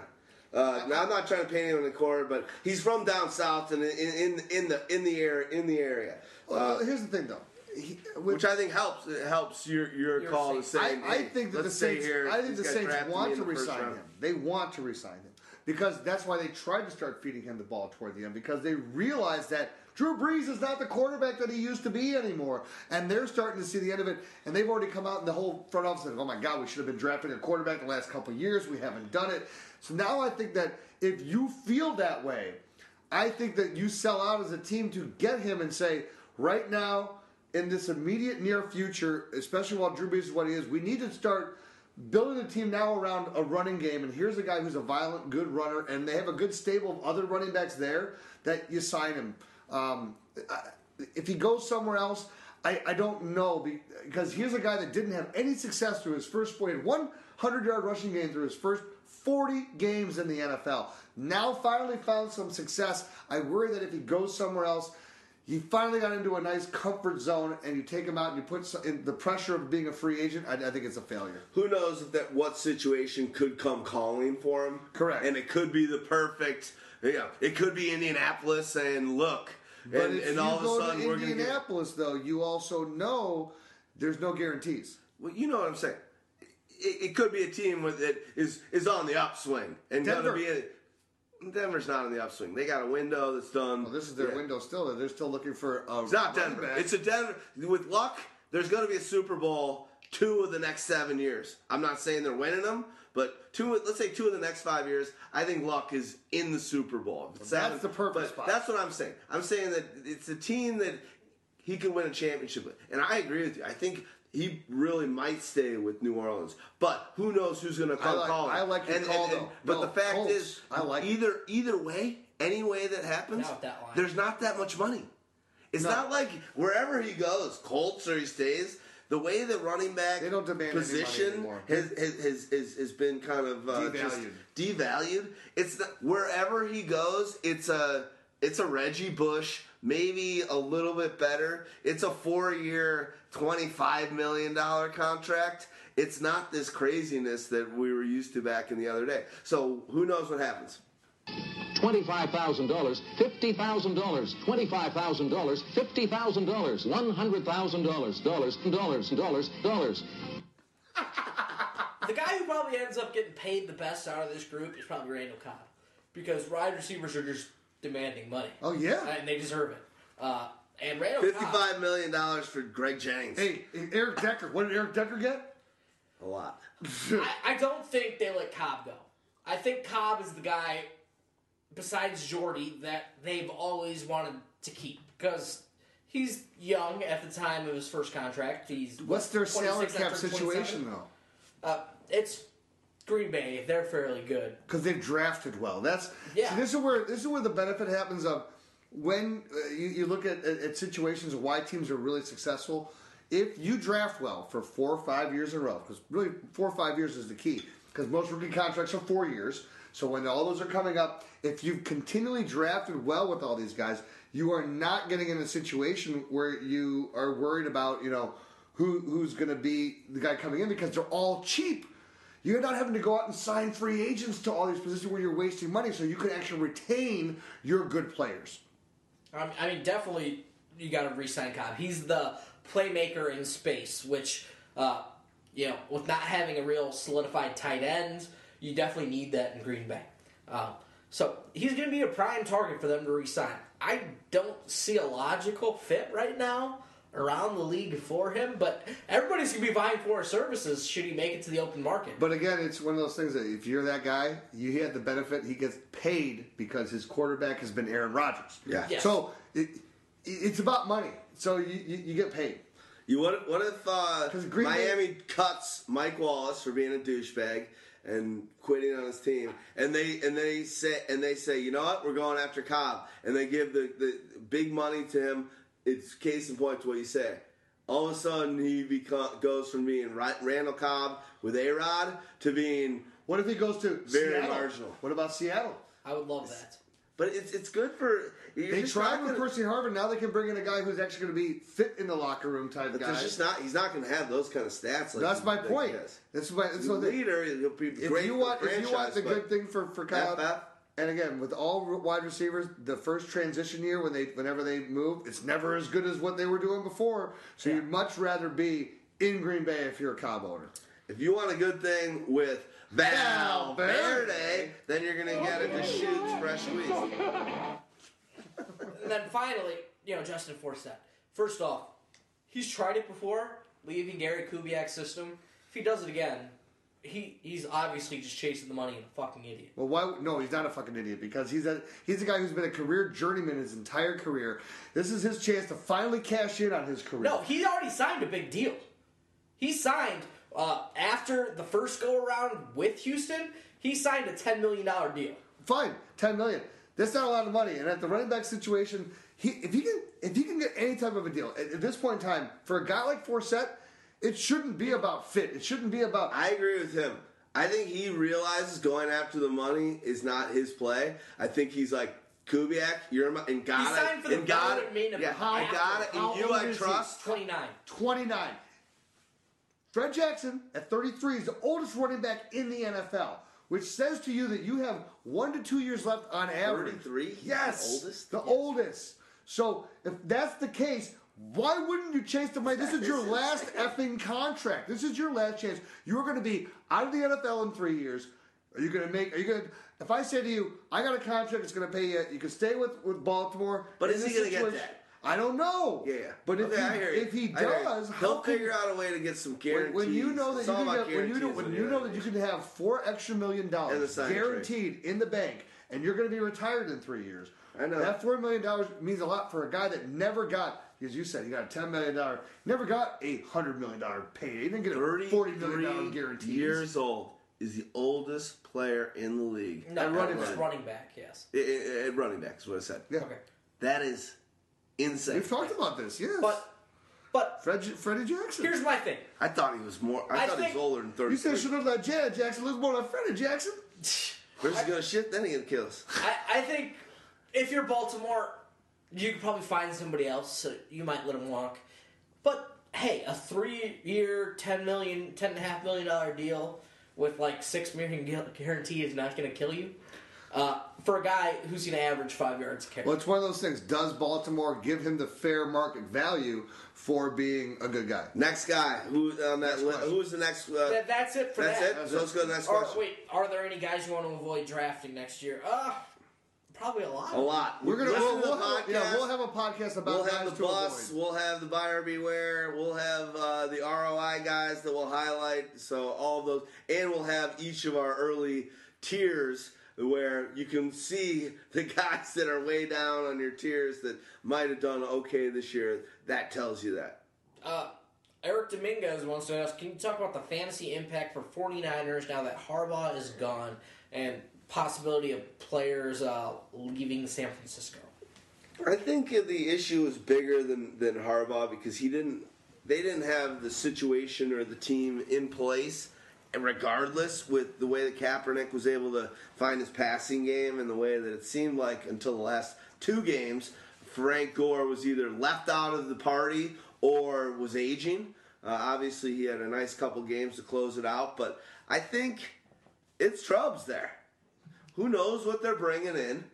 and there are free agents. Who know, whoever they do bring in as, as the as the head coach is he bought into the fact that Kaepernick can be a Super Bowl quarterback, a guy that's already been to the Super Bowl, and it's it, it's trouble. You got Boldin, who's old as hell and always has been. You got Crabtree, who I think he's probably going to be gone. Well, and he's older too. He's in his thirties. He's not. No, no, he's no, not no, that old. no, not at all. He Not seems all. like he's been No, around no, that no, long. No, no, no, no. He's just probably like- fifth year player. He's probably he's probably in his fifth year right now, so he's going to. But he's go, trying to get a contract, and I don't see him sticking around uh, all that much. I hope he does because I like him as a player. But Vernon's gone. He's garbage. Uh, it just doesn't really look great as a. You're right. 27 is Crabtree. I'm I'm making him because he didn't do anything in his first four years, so that was the whole thing. The fact is, it's Trubs there, fantasy football. It's Trubs with bringing in new players, but who knows what coach they're going to get and what's going to. Well, There's the too many thing. unknowns. You but I wouldn't be happy in the power and numbers sense of the word. Right. The way last year, and last year the, the 49ers were one of the best teams and had the most fantasy football ballers. That's not that's not where they're at right now, and and they're nowhere close to it. But but I will say this to the other point of is there going to be people who are going to defect? No, because it's the NFL. You don't defect. You are where you are. It's it's just it's a matter of who signed you. It's salary caps. It's you don't have control as a player in that regard. So I could see a Boldin and a, and a Vernon defect. I, they can't. That's what they, they, have got long term deals that nobody wants. unless they're cut, and that's that's a decision, as you said. If Vernon's going to get cut, that's a decision that's being made by the front office. How many more years does Vernon have on his deal? Uh, he signed a five-year, forty-eight million dollar deal back in 2011, I believe. So he signed through the 2016. Which is crazy because he wanted that to get a, another extension. Yes. After this last, after uh, uh, this last, not this. And then he went- the then he went- 15. Right Yes. after that, he went and caught what? Did, what did he have? I think he had 13 catches this season. He had two What a- touchdowns in the first what game, a and then terrible that year. first game of the season uh, was his only saving grace, and then it all went downhill. A guy- I, that I was isn't talking getting to some, old. I was the guy who drafted Vernon Davis. I'm like, oh, so, so you drafted Vernon Davis? He's like, yeah, he's gonna be great. I'd be like, yeah, except he's not catching 15 touchdowns again this season. Mm-hmm. And he said, yeah, he is. And I'm like, "Mm, yeah, he. That- that's one of the best charts I would say from our uh, draft kit is the touchdown dependency because this is the one where it's like you want to find the easiest falls Is that another stag? Is that another Stagg Party concept? God, the kid's good. and it's great because these are the things that make the most sense when you think about what's the easiest, the hardest thing to predict in fantasy is touchdowns. The easiest thing to predict is yardage, is is is you know production type wise in that regard, but especially with Val Val there it is. What the heck your lip? It's so good. But when you're trying to predict touchdowns, touchdowns are so arbitrary, especially once you've displayed uh, your ability to be a touchdown guy, then all of a sudden you're getting more attention paid to you. Uh, my defenses the next year, they're now aware of you. We, you had the whole factor, you know, we looked at, uh, who was it, with Green Bay, right? It was Jordy Nelson had the huge one a couple years ago where he had like 14, 15 touchdowns, and then James Jones was the guy who got like the 14 or 15 touchdowns the next year, and Jordy dropped down to like seven. And then, so it's like, you Cyclical, yes. it's, it, it, but when but when that happens, you cut a guy's touchdowns in half. That's a major impact to your fantasy. And uh, in your off season, it's a good thing to look. How are people scoring? If you are the red zone target, the next year the defenses lock in and be like, when you're in the top in the 25, well, this is we're going on Vernon Davis. So the next year you're probably going to be the guy that doesn't get those red zone targets. You know, maybe this is like or and this is how articles come out, right? And so this is one of those things that maybe we need to also look at too. Then let's take a look at all the guys that have had the highest uh, receptions or, or even rushing touchdowns e- each year, and what did they do the following year? Love it. so then that's understanding the history of touchdown dependency. And yeah, and I like that red zone part of the touchdown Yeah. aspect is awesome too. What's the next question? Uh, after that, we got impact of Emmanuel Sanders if Manning retires this season. He's not I don't retired. think he, I don't think He he's not, said he's not. I don't think he's retiring after this year. Maybe look to next year, depending on you know how things go. if if like your power rankings have said before, if the Broncos get to the Super Bowl and they win the Super Bowl, it's a different discussion. I could easily if Marcus Spider, Houdini, Marcus Spider. Houdini tried to try Well, I tried try- to squeeze him out on the leather couch. It didn't work. I gotta be honest. That might be the first on-air fart that we've had on the show. 160 episodes. We're going streaky! Yes! Houdini was like cheeks. Houdini did it and then looked around like, looked like up- a mouse I- just I- walked I- over I, his foot. I did not sell it very well. I did Not not, at sell all. it very well. The Second part of that question, guys. keep it, keep it together. Go. Hey, We're farts relying are on funny. you, buddy. Farts are funny. Uh, How do do you think the Denver backfield shakes out next season? Specifically, the value of Montee Ball and C.J. Anderson. And this is from Junior Dominic. Montee Ball He's gone. is worthless and gone. Doesn't mean he can't resurrect somewhere else, but this is a, a He's higher gonna- draft pick. He's, He's, not going to he's get not in, a number one not- option chance anymore. Yeah, he's not. He will be on Denver. He's, he's, Year two of the four-year rookie deal. Yeah. No, he's There's year no way three. you give Year- away that year- cost but he's control. nothing. Year three. He's nothing. Yeah, he's year three. He'll be entering year three. yeah. yeah, Uh, he's but but, he's- he's, nothing. he's- you like him? I don't like him, Okay. but They're not paying I him. like whoever gets the most reps in the Peyton Manning offense because it's obviously worked out great for everybody. And we've talked about that year over year too. The, uh, Peyton Manning, the main back, averages th- over a thousand yards and ten touchdowns. Yeah. That's why we thought Montee Ball was going to be such a good And uh, what running he does in the year. passing game too. the Right. 40 catches for 400 yards and a couple TDs. So, yeah, whoever leads that backfield is going to be, you know, a What's guy, up, bottle boy? It's a must-own guy. And CJ Anderson will get the first crack at it Yeah. with the way he has scored touchdowns. Here's my problem though. Whenever you have all these guys that are always like these under the radar type guys, and why does it always seem that they always play for Denver? Mike Anderson, remember back in the day? Uh, Reuben Droughns, everyone. CJ, Peyton CJ. Hillis. There was the guy from Oklahoma, not something else. Anderson. It was almost like C.J. Anderson. Mike Anderson. Mike Anderson. That's what I said. No, there's another. the- Who's the? Who's He was the guy that was the Who Army was the guy. scat back from the Sooners that had huge, enormous games for one season uh, in fantasy? What's what was the hell? Is like. Like about like Mel Gray or No, like no. uh, who, the, the guy that was Move like on, move on, move on. There was a. They've had, like you said, they've had That's why ten I- guys well, over ten years They're that have also done a team. for. They're also a team that's built to try to win now. So, is that a position maybe where they maybe decide? I don't know what their money. See again, this is another thing that I need to kind of we need to sit and, and understand where everyone's salary cap situation is because who is going to be the teams that are going to say, oh, maybe I can grab an impact player at this position. I want to do it. I don't think they signed another running back. That just seems like something against them, uh, against their sort of strategy. Uh, they've proven that they can draft. They'll draft two more this year. And They then, might draft. and then C.J. Anderson will lose his job to whoever the rookie was that was drafted in the sixth round next year. yeah, possibly. Remember how awesome Hillman looked? Hillman was the guy that middle of the season Yeah. Yes. was was winning teams that picked him up or maybe they handcuffed him to a ball. He was a four in a row, like holy crap, Hillman is the difference maker. Got hurt and then it's CJ Anderson. What you got to do? Any running back on the Denver roster needs to be rostered. Uh, we'll kind of figure out the positional. We'll kind of figure out the po- positional differences uh, and draft round values uh, later in the season. But uh, you know, definitely roster all these guys next season because whoever plays is going to score fucking fantasy points. And that's all I have to say about that. All right, next question. Uh, Aaron Rodgers trying to trip, and then Ndamukong Suh should be the main topic. Uh, we'll pass that one up. I can't believe it's it, quickly. Can't believe Suh wasn't suspended. That was the most egregious and blatant, unbelievably. As a football player and athlete, playing basketball, playing football, you step on someone, you bounce off and be like, "I'm," you, you don't freak out. You don't. My bad. Sorry, bro. You don't go back one more. Go off on the opposite foot that isn't on the person the- you're the stepping on, and then wait up and you can see his cap. The fact that he got unsuspended is a joke. After Dominic Raiola on his team got suspended for stomping on Ego Ferguson of the Bears. But it doesn't matter. No, that no. guy did it once, and that was Here's that was other point, crazy. this is this is this guy has got problems. No, but this is also my point uh, about Detroit.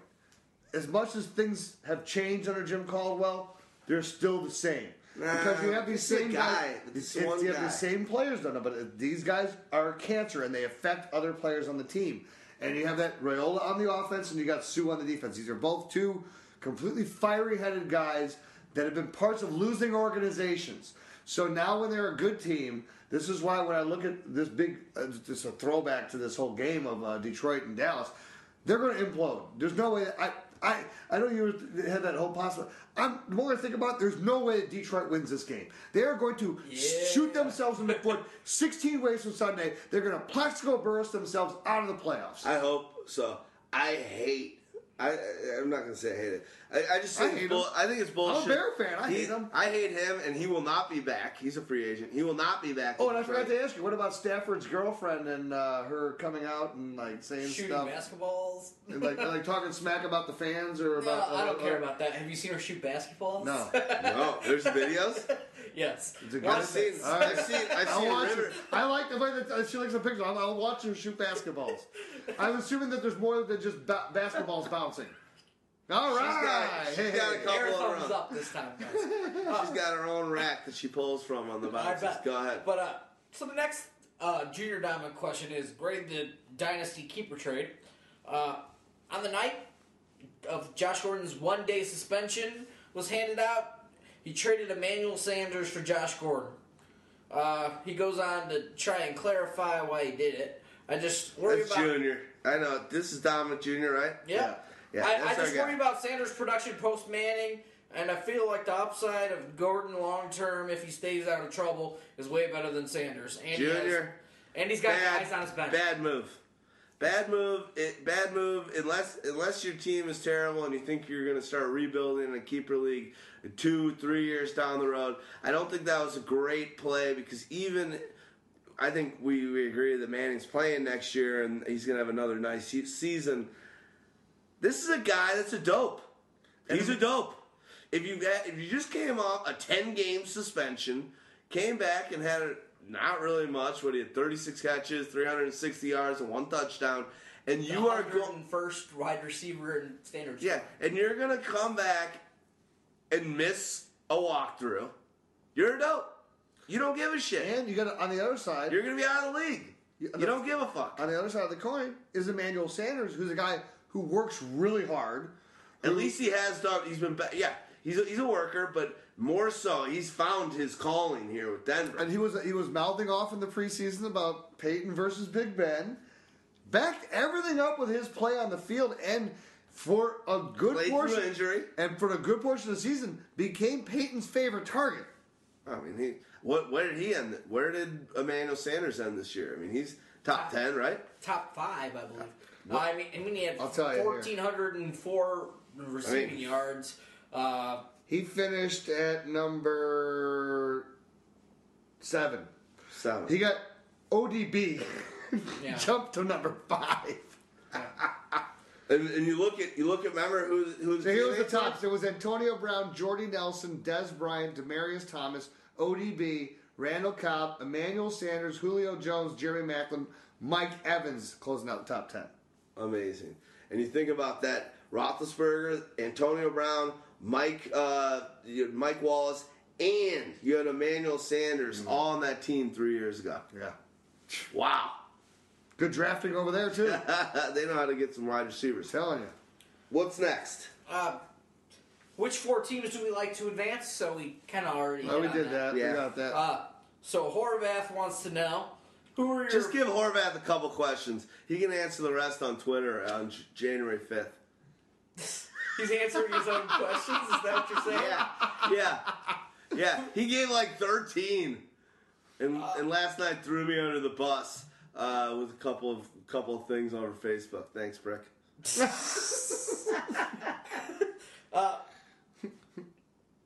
Pick up, take one. Twenty-five thousand dollars. It's all on the same tape. How are they going to lose us? I can't find a question his that I like. All right, let's start cutting. That was perfect. I told you. Move I, on. I have Horvath. a million of these, but I, there are times Horvath where ain't a it question ans- asker. From this point forward, he's a question answerer. Move on. I I like the one question about we talking keepers yet? Gordon in the eleventh, Jordan Matthews in the twelfth, uh, uh, Jeremy Hill in the thirteenth, or Luck in the seventh. I'm going Jordan Hill, or Jeremy Hill all day. Yeah. I, I Half think, point. And you lose, you lose, you lose. So it would be fifth round pick for Luck. seventh. Oh, seventh. Okay, so you draft him in the ninth. I love. I, I always love the later. Uh, I, I- listen, that's really tough because Luck is a first round potential number one One or overall pick. So I think you got to to go get- just because of the position he's going to play those 16 games. I'm not saying it's right. It's either Hill or Luck for sure. But I, I would take a Luck because I think he's getting you 16 games. Right, and luck because he's going to give you consistent points week in, week out. Except for the end of the season, apparently. Yeah, I know, but again, he'll fix that. I think. But again, this is also this is remember this is a team that's made the playoffs the last couple of years and has been an extremely young team. They're adding to this team, so this is only going to get better over there. And a guy like Luck is so transcendental that he's going to get a lot of talent coming to that team Right. on defense and on offense. A talent Yeah, that people wanna play with them. They, I think they're going to draft or find a lot of running back play, which they didn't have at all all season. Or they had a, a few moments or a lot of moments with uh, Bradshaw, but I think that uh, Luck's the way to go. What do you got? Uh, no, I just like a top ten running back who's probably going to be top ten next year, health provided. In Here's the one thing I will tell you though. I don't I don't I don't despise that because here's the one thing I can guarantee you that Luck will have a good year next year. I like the opportunity and the chances for Jeremy Hill, but I can go through every great rookie running back and then show you their second season and the, the sophomore slump is just it's insane. It, it, it happens way too many, too much at the running back position. And the way that they're not valued in uh, by teams anymore, they are so willing to just throw somebody else in there once it starts struggling that that you lose it. So, I, I if it wasn't Andrew Luck, if it was Tony Romo in that spot, or, or, or any other court, you know, different quarterback, not Aaron Rodgers or or, or uh, even if it's Tom Brady in that spot, I'll go Jeremy Hill. But with. Andrew Luck, I'm going Andrew Luck. I agree. Uh, next question. Uh, Franco Arsenal wants to know. I know it's early, but what lessons do we learn this year, and what will influence your thoughts going uh, into the draft next year? What kind of what kind of stuff is a strong influence over whether a player or not is the steady Eddie or boom or bust category? Uh, things like a strong O line, the coaching scheme, schedule, role, up. Well, we're gonna ha- we're gonna have that be a segment on one of our next pod future podcasts. Well, we're gonna. We know you're there every every week. We know you're there on our. If you got anything on that, but No, no, I was going to say that's this is the whole. That's crux. our off-season. That's our off season. That's our that is- off-season. That's the crux of our off season. It, stick with us while we go because we will be recording all off season, and we love the off season more than the regular season because we have free reign to talk like this, to talk about what we love and how we come up with the ideas and the ways that we approach it and how we help people to win their leagues because we're giving you all this information. and the, the truth is, on the show with me, D Rex, Stagg Party, Dogmatica usually, and Houdini, we're learning from each other on Right. what we're talking about on this show. So, uh, Franco, you're the man, but uh, you know that's just our off season. So. You're gonna have to watch. You're gonna have to have that. Stay You're gonna have to have that answered throughout the whole off season from tuned. February. Stay tuned. Mm-hmm. I know he'll be listening. There's no question about that. So- Any others? Yeah, there's a couple more. One of the biggest ones is where do you draft ODB? I call him ODB because it's old dirty bastard. The guy plays like old D- He dirty does bastard. play like an old dirty bastard. He, I call him OD Beast. I mean, and OBJ just sounds like it's forced. ODB rolls off the tongue. So that's that's how I feel about that. We'll talk about that when I when I, when I patent. Well, I'll tell you one thing. I call him Obi Guiney because that guy gets a lot of pussy after that season. That's what I'm worried about. Is this guy getting a lot of pussy? Son of a doing lot bitch. That's it. That's it. We've talked about it in the, in the show last week. In New York, in the situation, you got Jordan on your jock. He's buddies with LeBron. He's buddies with. I mean, he's got to get a lot of money, a lot of contracts, a lot of sponsorships, and he's gonna get a big, I just, big, big I just deal. hope that he does again. keep, keep your keep yourself focused my worry for him was about New York because he's in New York. Is his focus going to be in the right place? And I think that from the seeing how he is that guy on the field, I can see him as being one of these guys who likes to party. and you're in the worst place possible. To I think he's got the right mindset. My worry, and I, I know where you're going, and I think you're totally right. It's a reasonable. It's a concern. I think I think my problem with him is the banged upness.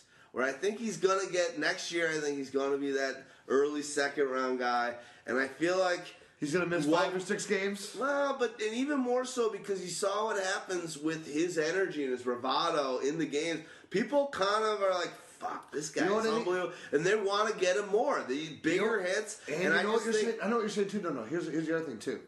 Here's a guy that when he's out there, he's going 100% all the time. Now let's go back to one of the, your guy, one of your favorite wide receivers of all time, who is known as a loafer, but maybe that Randy? loafing, yes, Randy Moss. Yeah. maybe that Prolonged loafing helped him to be better because when the times that he needed to turn on, he could turn on and go to a completely another level. Whereas a guy, here's the same reason I'll give it here because we got to throw more basketball into it. It's the Tom Thibodeau effect. Tom Thibodeau runs the Bulls like every game in the regular season is a playoff game. So when they get to the playoffs and they face teams, other teams are going to another level. The Bulls are been at the same level throughout the whole year. You can't turn it up anymore when you're up all the way. It's already at 11. 11. But at the same time, to do another basketball thing, I think Wade is a guy that just always goes and goes. In the earlier part of his career, was always playing, playing, playing, playing, and playing through it. And we talked about seasons a couple ago with a guy like Boldin. These guys that just can't, just gotta go, go, go, go. Your body can't maintain it. Right. You can't maintain that kind of energy over unless you're a freak of nature like Steve Smith, the fists. Yes. I mean, you know, ODB's not married or engaged or anything, which I've talked to a lot of people, heard a lot of things, and they always say that when a player gets, you know, engaged or is married, they said Sean Taylor used to be the craziest guy on the planet. Yeah. Until, you know, that kind of calms him down. You know, the stories about this guy's uh, air quotes fiance he used to have are just insane in themselves. Like she made up the story that he, she was her fiance, and you know he banged a couple strippers, uh, three of them at one time, uh, and fathered a couple babies, and you know there's just some crazy stories Yeah. from ODB's college days that you might want to look up when you think he might maintain a suitable, healthy lifestyle. I think he had a few too many. Well, there it is. What the hell's your lip? It's so good. It's true, and who knows? He is that. He, he's obviously an elite talent. He's tra- He's had the best rookie season ever, ever by a rookie ever. outside of Randy Moss. Thank you. Uh, did Ra- I think Well, Randy better. Moss like caught 18 touchdowns. I remember That that. was pretty good. I did have Randy him on Moss one scored of more my teams. fantasy points. He did. Period. Yeah. Okay. Okay. But- Fair enough. Second best ever. He played every game. He game. played. He played every game. Yeah. Yeah, That's it. played every game. 12 I remember. games. I, I remember that. Randy Moss is the man. I remember You when the should- you should Giants watch the came 30 in that 30 man playoffs and beat them, and then went on to win the Super Bowl with Collins as their quarterback. Randy Moss. Category was numbers, and you wrote the letter V. Well, I tell you what, my friend, V is a Roman numeral, so despite your best efforts, you answered correctly. Let's see what you wagered. Suck it, Trebek.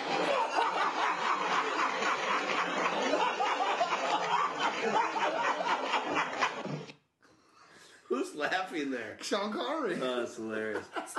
So Team One's got a That's what your mother did last night. So Abdullah Al Latif uh, has ODB, Dez, and McCoy in a keeper league. Uh, I'm going ODB. Or McCoy? Yes, Yeah, ODB. Yeah. I, ODB. or Dez was the second one. I mean, it's a keeper league. Is it, is it round determined? Uh, I don't think it specifies. I mean, I. Uh, McCoy, I'd go Dez or ODB. Yeah. and yeah. not really give McCoy a second thought. Uh, again, I think Dez is it's one of those ones. Again, if it doesn't cost, if, if it's one of those ones where you just get to choose three keepers and then you start the draft after that, um, I still think I'm taking Dez. Uh, I'm taking Dez over ODB because I again, agree with that. It's body of work. It's it's progression Hitting of the career, prime. hitting the prime, being in that and, and having that quarterback still that that, that that's playing too. I know Eli, whatever, but There's a number of things that change that. If Dez in the offseason gets a $70 million contract, I still like Dez because I think that he's still got to earn that and he's not stupid enough and he's a baller. But at the same time, if Dez, the flip side of that almost is Dez gets the franchise tag on him, now he's all of a sudden disenfranchised. He's a little pissed off at the team and it's a whole different energy.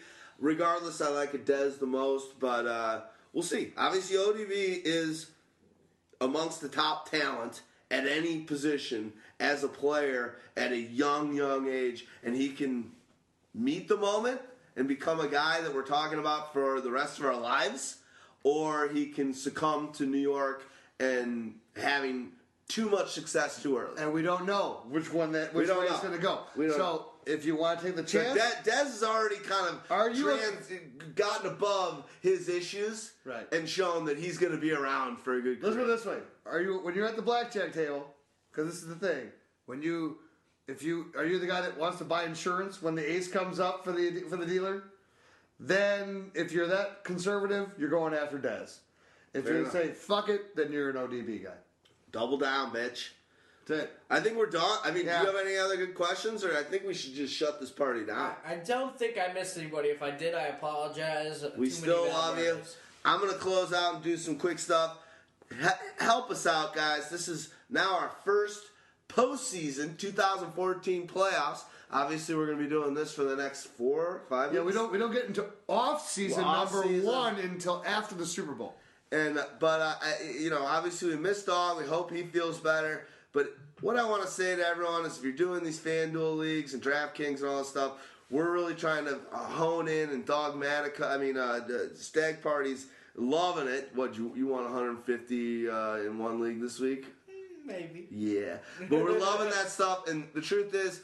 We just want you to have a happy new year. You guys have been listening to us. We're at two hours and I want you to have a happy New Year too. All of us. I want you to too.